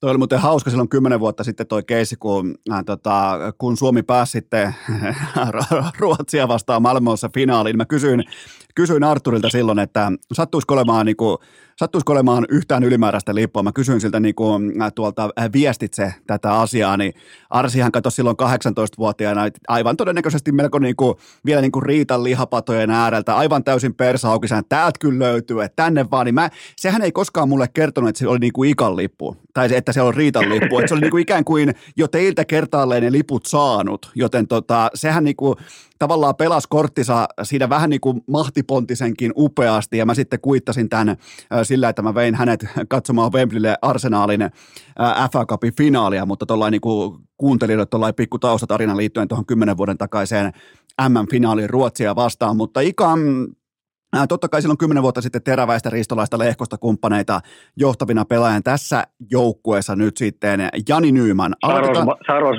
Saros, Saros maalis. Kyllä, Juusekki, Juusekki oli, sanotaanko, alkoi tulemaan, Philip, Philip Forsberg alkoi tulemaan päälle siinä, siinä tota, ratkaisuhetkillä, niin oli ihan ok olla Juuse Askissa, mutta hei, tämän pakko, vuoden... Pakko, pakko, mä heidän vielä, pakko vielä heikuttaa, että katsokaa ihmiset sen vuoden maajoukkueen pakistoon. Siitä muuttuu muuten vielä Olli Määttä. Eli sitähän ei kauhean häppöisellä pakistolla muuten pidetty, mutta sitten nyt nämä jälkikäteen että mitä tarkoittaa, että kun nämä vuodet menee eteenpäin, niin se oli muuten karmea pakisto itse asiassa. Se oli todella, todella kova ja aika... Ja Limblumpit. Ja aika... aika Mikot ja, ja hyvin, hyvin, ja... hyvin, hyvin, moni meni käymään NHL asti. Osa on siellä edelleen. ja tota, sen, sen mä muistan, kun tota, kumpis Honka nyt on se vanhempi? Julius Honkaa kannettiin pitkin Joo, Malmon, kun se meni nilkka aika pahasti, sama kuin Arsil taisi mennä jalka aika pahasti, niin tota, näitä kahta muistaakseni kannettiin siellä nimenomaan loukkaantumissyistä, että ne ei missään niinku kultajuhlia. Niin, niin nämä isot pakit, Lindelit ja kumppanit kantaa näitä pienempiä, pienempiä jätkiä siellä pitkin Malmöön yötä, niin, niin se, se näkyy ei tule unohtumaan koskaan. Mutta Ika johtaviin pelaajiin ja tähän hetkeen Jani Nyyman, SM Liigan maalipörssin kärki, matkalla tuommoiseen 30 kihauksen sesonkiin, niin minkälaisia, totta kai äh, nälkä kasvaa syödessä, minkälaisia kisoja voidaan odottaa? No otetaan tämmöinen määräalainen. Edetään sille määrä. Sen täytyy pystyä tekemään semmoisen stintin, mikä mä, määräalainen tittaisi niissä kisoissa. Eli rupeaa heti alusta asti homma pelittää ja itseluottamus kasvaa ja, ja tota, no, siitä tulee vihulaisten maalivahdille se pelote hänellä on erittäin hyvä laukaus, se on hyvä suoraluistelu, nopea, niin sen pitää pystyä oikeasti murtautumaan junioripakkeja vastaan, niin ei niin oikeasti tonteille, mitä se pystyy liikassakin tekemään. Et ei muuta kuin antaa paukuttaa ja e, ei mieti yhtään, että liekittää joka kerta, kun on. Antaa palaa. Ja sitten kun se saa sen pään auki, niin toivottavasti se putki vaan jatkuu. Silloin... Iso luotto siihen, että, että se, jos, jos silloin vaan oikeasti niin tässä ja nyt ja elää sitä hetkeä ja nauttii siitä, siitä tekemisestä ja ei, ei, ei, ei usko ilma, ilmaisiin lounaisiin, vaan on ihan oikeasti valmis täppylahanskat edessä painaa rintarottingilla täysiä koko ajan. Mun piti oikein mennä, mun piti oikein mennä niin kuin vähän niin kuin aikajanaan taaksepäin, kun heitit tuon mäen alasen tohon, niin, niin, niin tota, teki kuitenkin seitsemän matsiin seitsemän maalia silloin näissä kultakisoissa. Ja, ja jos vertaa näitä kausia mäenalainen tolloin kärpissä ja nyt sitten totta, totta kai Nyman Ilveksessä, niin onhan Nyman aivan eri kaliberin pelaaja aikuisia vastaan, joskin tohon aikaan SM Liiga oli myös paljon kovempi sarja, mutta, mutta kyllä, kyllä mä ootan niitä, mä ootan YVllä, mä ootan ratkaisupelaajana, mä ootan, mä ootan niinku, mä laitan standardin, leftin Patrick Laine, Käy, käykö tämmönen? Otetaan vastaan. Otetaan, otetaan vastaan. Otetaan vastaan. No entä sitten vastaan. mennään oikeisiin raitteihin? Ei tarvitse niin tavallaan puida sitä, että kuka on lefti ja kuka on raitti, koska, koska tota Lenni Hämeenaho tuo tähän ratkaisuvoimaa, tuo raitin mailan, tuo, tuo porilaista hulluutta, tuo kaikkea tätä, niin, niin, niin mitä voidaan odottaa nimenomaan Hämeenaholta? Mä toivon sitä, että se pystyy olemaan niitä pelaajia, joka yksi ykkösistä pystyy murtautumaan tekemällä laadukkaita maalipaikkoja itselle ja kaverille. Eli tämmöinen hyökkäysvoittoinen ei siirtokiekko pelaaminen, ei odota, että joku myös hänelle tarjottimille sen kiekon ja linttaa. Mutta koska se on liigassakin pystynyt osoittaa sen, että se pystyy haastamaan kokeneitakin pakkeja yksi ykkösissä, niin tuolta esimerkiksi kulmapelistä, suorissa hyökkäyksistä, niin pystyy tekemään itselle juttu, että sen itseluottamus on sillä tasolla heti turnauksen alusta asti. Et se on periaatteessa näissä, näissä vaikeimmissa yksi yhtä vastaa, yksi kahta vastaa sen eron tekijä pystyy sieltä taikoa sellaisia maalipaikkoja itselle ja joukkueelle. Ää, tota, mä totean Hämeenahosta sen verran, että mä ennustan, että äh, varsinkin kanadalainen media alkaa puhumaan hänen laukauksestaan niin kuin seuraavana Conor Bedard laukauksena näiden kisojen aikana. Mulla on sellainen, sellainen ennuste, Oho. että, että Hämeenahosta aletaan puhumaan näiden kisojen pohjalta, vaikka me jo täällä tiedetään, miten hän laukoo. Hänellä on se sama tyyli ampua, sama tavallaan äh, leverage siinä laukauksessa, mutta tota, mä ennustan, että niin kuin kanukkimedia alkaa hehkuttaa Hämeenahon laukausta maasta taivaaseen näiden kisojen jälkeen. Ja onko Ika, on, onko jotain muita nimiä tai noterauksia joukkueesta? On, oi vitsi, mulla on. Otetaan nyt kolme nuorempaa. Konsta Elenius. Joo. Jokin se oli tehnyt tosi hyvää sille pelaajalle. Se, silloin, silloin peruilun luonne, se on riittävän kaheli olla peloton pelaaja tuolla nuorena pelaajana tuossa toissa karkeloissa. Ja toivottavasti se käyttää tuon tilaisuuden äärettömän hyvässä. Hemming toinen, Tepsi, ää, mun mielestä Miettinen tehnyt Hemmingin kanssa tosi hyvä. Se on puolustuspelaaminen kehittynyt ihan älyttömästi. Et se on kuitenkin ollut aika puhdas semmoinen hyökkäysorientoitunut sniperi, joka on elänyt pitkälti siitä, että, että häkkiä pistetään vaan heiluu, kaikki muu on epäolennaista. Eli hänen, hänen sopimuspaperissaan lukee hyökkääjä, muut puolustaa. Mutta Miettinen on saanut tuotua hänen pelaamisensa uuden osa-alueen lisää. Se ei enää hei puolustussuuntaan vuoda ollenkaan. Se on tosi hyvin ottanut steppejä eteenpäin. Et se mun mielestä on yksi niistä pelaajista, jotka on kaikkien skauttien silmän ää, suurennuslasin alla se on riittävän kookas, se on riittävän hyvä luisteluasento, sillä on kaikki ne elementit. Ja sitten kun se pystyy pistämään tiukoissa paikoissa kiekkoa bussia, se on aikaisemminkin todistanut. Se on yksi. Ja sitten mihin mä nyt on ihan viime viikkoina kuule tykästynyt. Jypin Puustinen. Mikä ihmeen mies on Puustinen? Ja mä uskallan väittää, että nyt siihen Puustinen, se on ollut ihan tutka alla. Siis se, se on pulkkinen. Siellä on kol- Se on pulkkinen. Niin Pulkkinen, Joo, joo, se- puust, joo, joo. puusti. Kato, mä- katsoin tuossa NHL viime yönä, niin mulla oli Puustinen, se ihan juti, Kuopio juti. Kuopio Jutti, Niin tota Kuopio niin kävi tuli- laittamassa Pittsburghin ylivoiman kuntoon kertalaakista, mutta jatketaan, Niin, ja, juu. jatketaan Jesse Pulkkisesta. Joo, Pulkkinen, niin tota noin, niin, hei, ihan 32 NHL-joukkuetta nyt tällä hetkellä kanssa katsoo sitä suurennuslasia. Se on riittävän tyly, se on riittävän karhea, se alistaa vastapuolia. Ja tota noin, niin se näyttää hei tosi hyvältä. Ja tästä on sellainen, tulee olemaan, kun sitä ei varattu viime vuonna. Niin. Niin? Sitä ei varattu. Niin, niin tässä nyt käy sillä lailla, että NHL-joukkueet, joilla on näitä varausvuoroja, niin ne rupeaa olemaan sen kanssa pulassa. Että pitäisikö se varata jo tokalla kierroksella? Jos, jos mä jätänkin sen kolmannelle kierrokselle, niin helvetti se joku vie. Se joku muuten vie. Niin mä heitän tähän sellaisen arvotelun, että kisojen jälkeen, vaikka se pelaisi miten tahansa siellä. Sitten on tullut nyt niin kiinnostava nimi tuossa kuitenkin. Niin, tota, no, niin toisen kierroksen kama. Tää, tota, oikeastaan, oikeastaan nyt Mä tämä nyt, nyt tämä meni kuule Ika, tämä meni optimaalisesti tämä kyseinen segmentti. Sä sanoit ensin, sä sanoit ensin Puustinen. Mä sanoin sen jälkeen Pullinen. Joo. Sen oikea nimi on Jesse Pulkkinen. Mäkin jouduin kaivamaan hatusta. Nyt, nyt, No niin. Ja mä, mä oon ihan varma, että pelaajien, tämän, sanotaanko Suomen joukkueen kopissa tämän jälkeen, niin mä, mä luulen, että näissä kisoissa se lempinimi on joko Puustinen tai Pullinen, eikä ainakaan se ei ole Pulkkinen tämän jälkeen, joten tota, pahoittelut Mut Jesse. ei. Pahoit, mä, mä alan harjoittelemaan Ika tästä nyt, tästä Ei, hetkestä ei, eteenpäin. Je, ei. Jesse Pulkkinen. Hei, kato, kun tässä on, mä sanoin, se on mennyt mulla niin totaalisesti tutkan alla. Ja viimeisen viikon, niin mä oon hei huulipyörä. Esimerkiksi viime eh, illalla katsoin tota, niin S-peliä.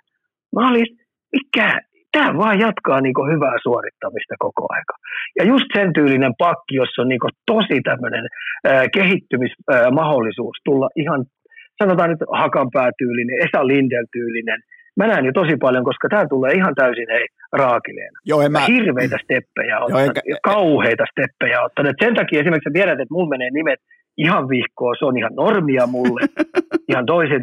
Ja tämä vaan todistaa lisäksi sen, että tämä on ihan oikeasti ollut tutkan, äh, tutkan alla meikäläinen. Joo, enkä mä lähde nyt Mm. yhtäkkiä esittämään, että mä olisin tiennyt, sanotaanko kolme viikkoa sitten, että kuka on Jesse Pulkkinen. Enkä mä olisi tiennyt, kuka on Jesse Pullinen tai Jesse Puustinenkaan, joten tota, et sikäli ollaan, ollaan, sehän näissä kisoissa onkin Ika, mä tykkään sanoa aina kummikuuntelijoille näin, että että mä lähden pikemminkin oppimaan näistä kisoista kuin linjaamaan. Eli sieltä tulee näitä pulkkisia, sieltä tulee jatkuvasti uusia tarinoita, sieltä tulee ihan siis semmoisia pelaajia, jotka on välttämättä ollut vähän tutkan alla liigassa, ehkä aika paljon tähän kauteen vielä aajunnu matseja ja näin poispäin, niin sitten kun ne pääsee ikäistensä parissa siihen omalle mukavuusalueelle täydellisesti roolitettuna, niin me nähdään monesti erittäin fantastisia tarinoita turnauksen niin kuin kehittyessä, turnauksen kasvaessa, joten tota, ehdottomasti seurantaa Jesse Pulkkinen näissä kyseisissä kisoissa. Ja tota, onko, onko ikä jotain muuta liittyen tähän U20 vai lyödäänkö, lyödäänkö pillit pussia ja lähdetään kohti totta kai kisoja?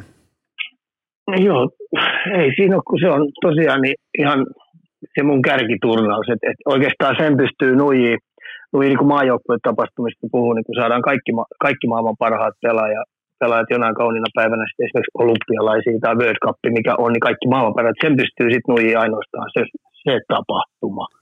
Että on mun näissä listoissa ihan toppi. Otetaan loppuun vielä joulukysymys. Mitä Ika toivoo joululahjaksi? Tota, terveyttä kaikille ja oikeastaan hyvää mieltä ja, ja, ja tota noin, niin saadakseen aina jotain aikaiseksi, niin ihmiset kaasuttakaa, että semmoinen hiljaa, hiljaa tussut, tissuttelu, niin se on steriili tussuttelu. hiljaa, hiljaa tissuttelu on steriiliä tussuttelua. Siinä on muuten aika jopa no niin. tuolla riimityyppinen ää, paketointi tähän, tähän kyseiseen jaksoon. Mutta Ika, tehdäänkö sillä tavalla, että taas parin viikon kuluttua sitten perataan? Joo, otetaan vaan semmoinen, kerran se vieraaksi aina silloin tällöin kutsut, niin pysytään siinä. pysytään, pysytään siinä, tämä menee oikein, oikein hyvin näin, mutta tota, kaikille kuuntelijoille tässä kohdin sellainen noteeraus, että vasta joulun jälkeen sitten jatketaan, jatketaan urheilukästin tuotantoa, mutta tässä kohdin kiitokset Ismo Lehkonen. Kiitos. Ja kaikille kuuntelijoille sellainen vielä niin ihan täsmäkaneetti lopuksi, että keskiviikkona 27. päivä joulukuuta jatkuu.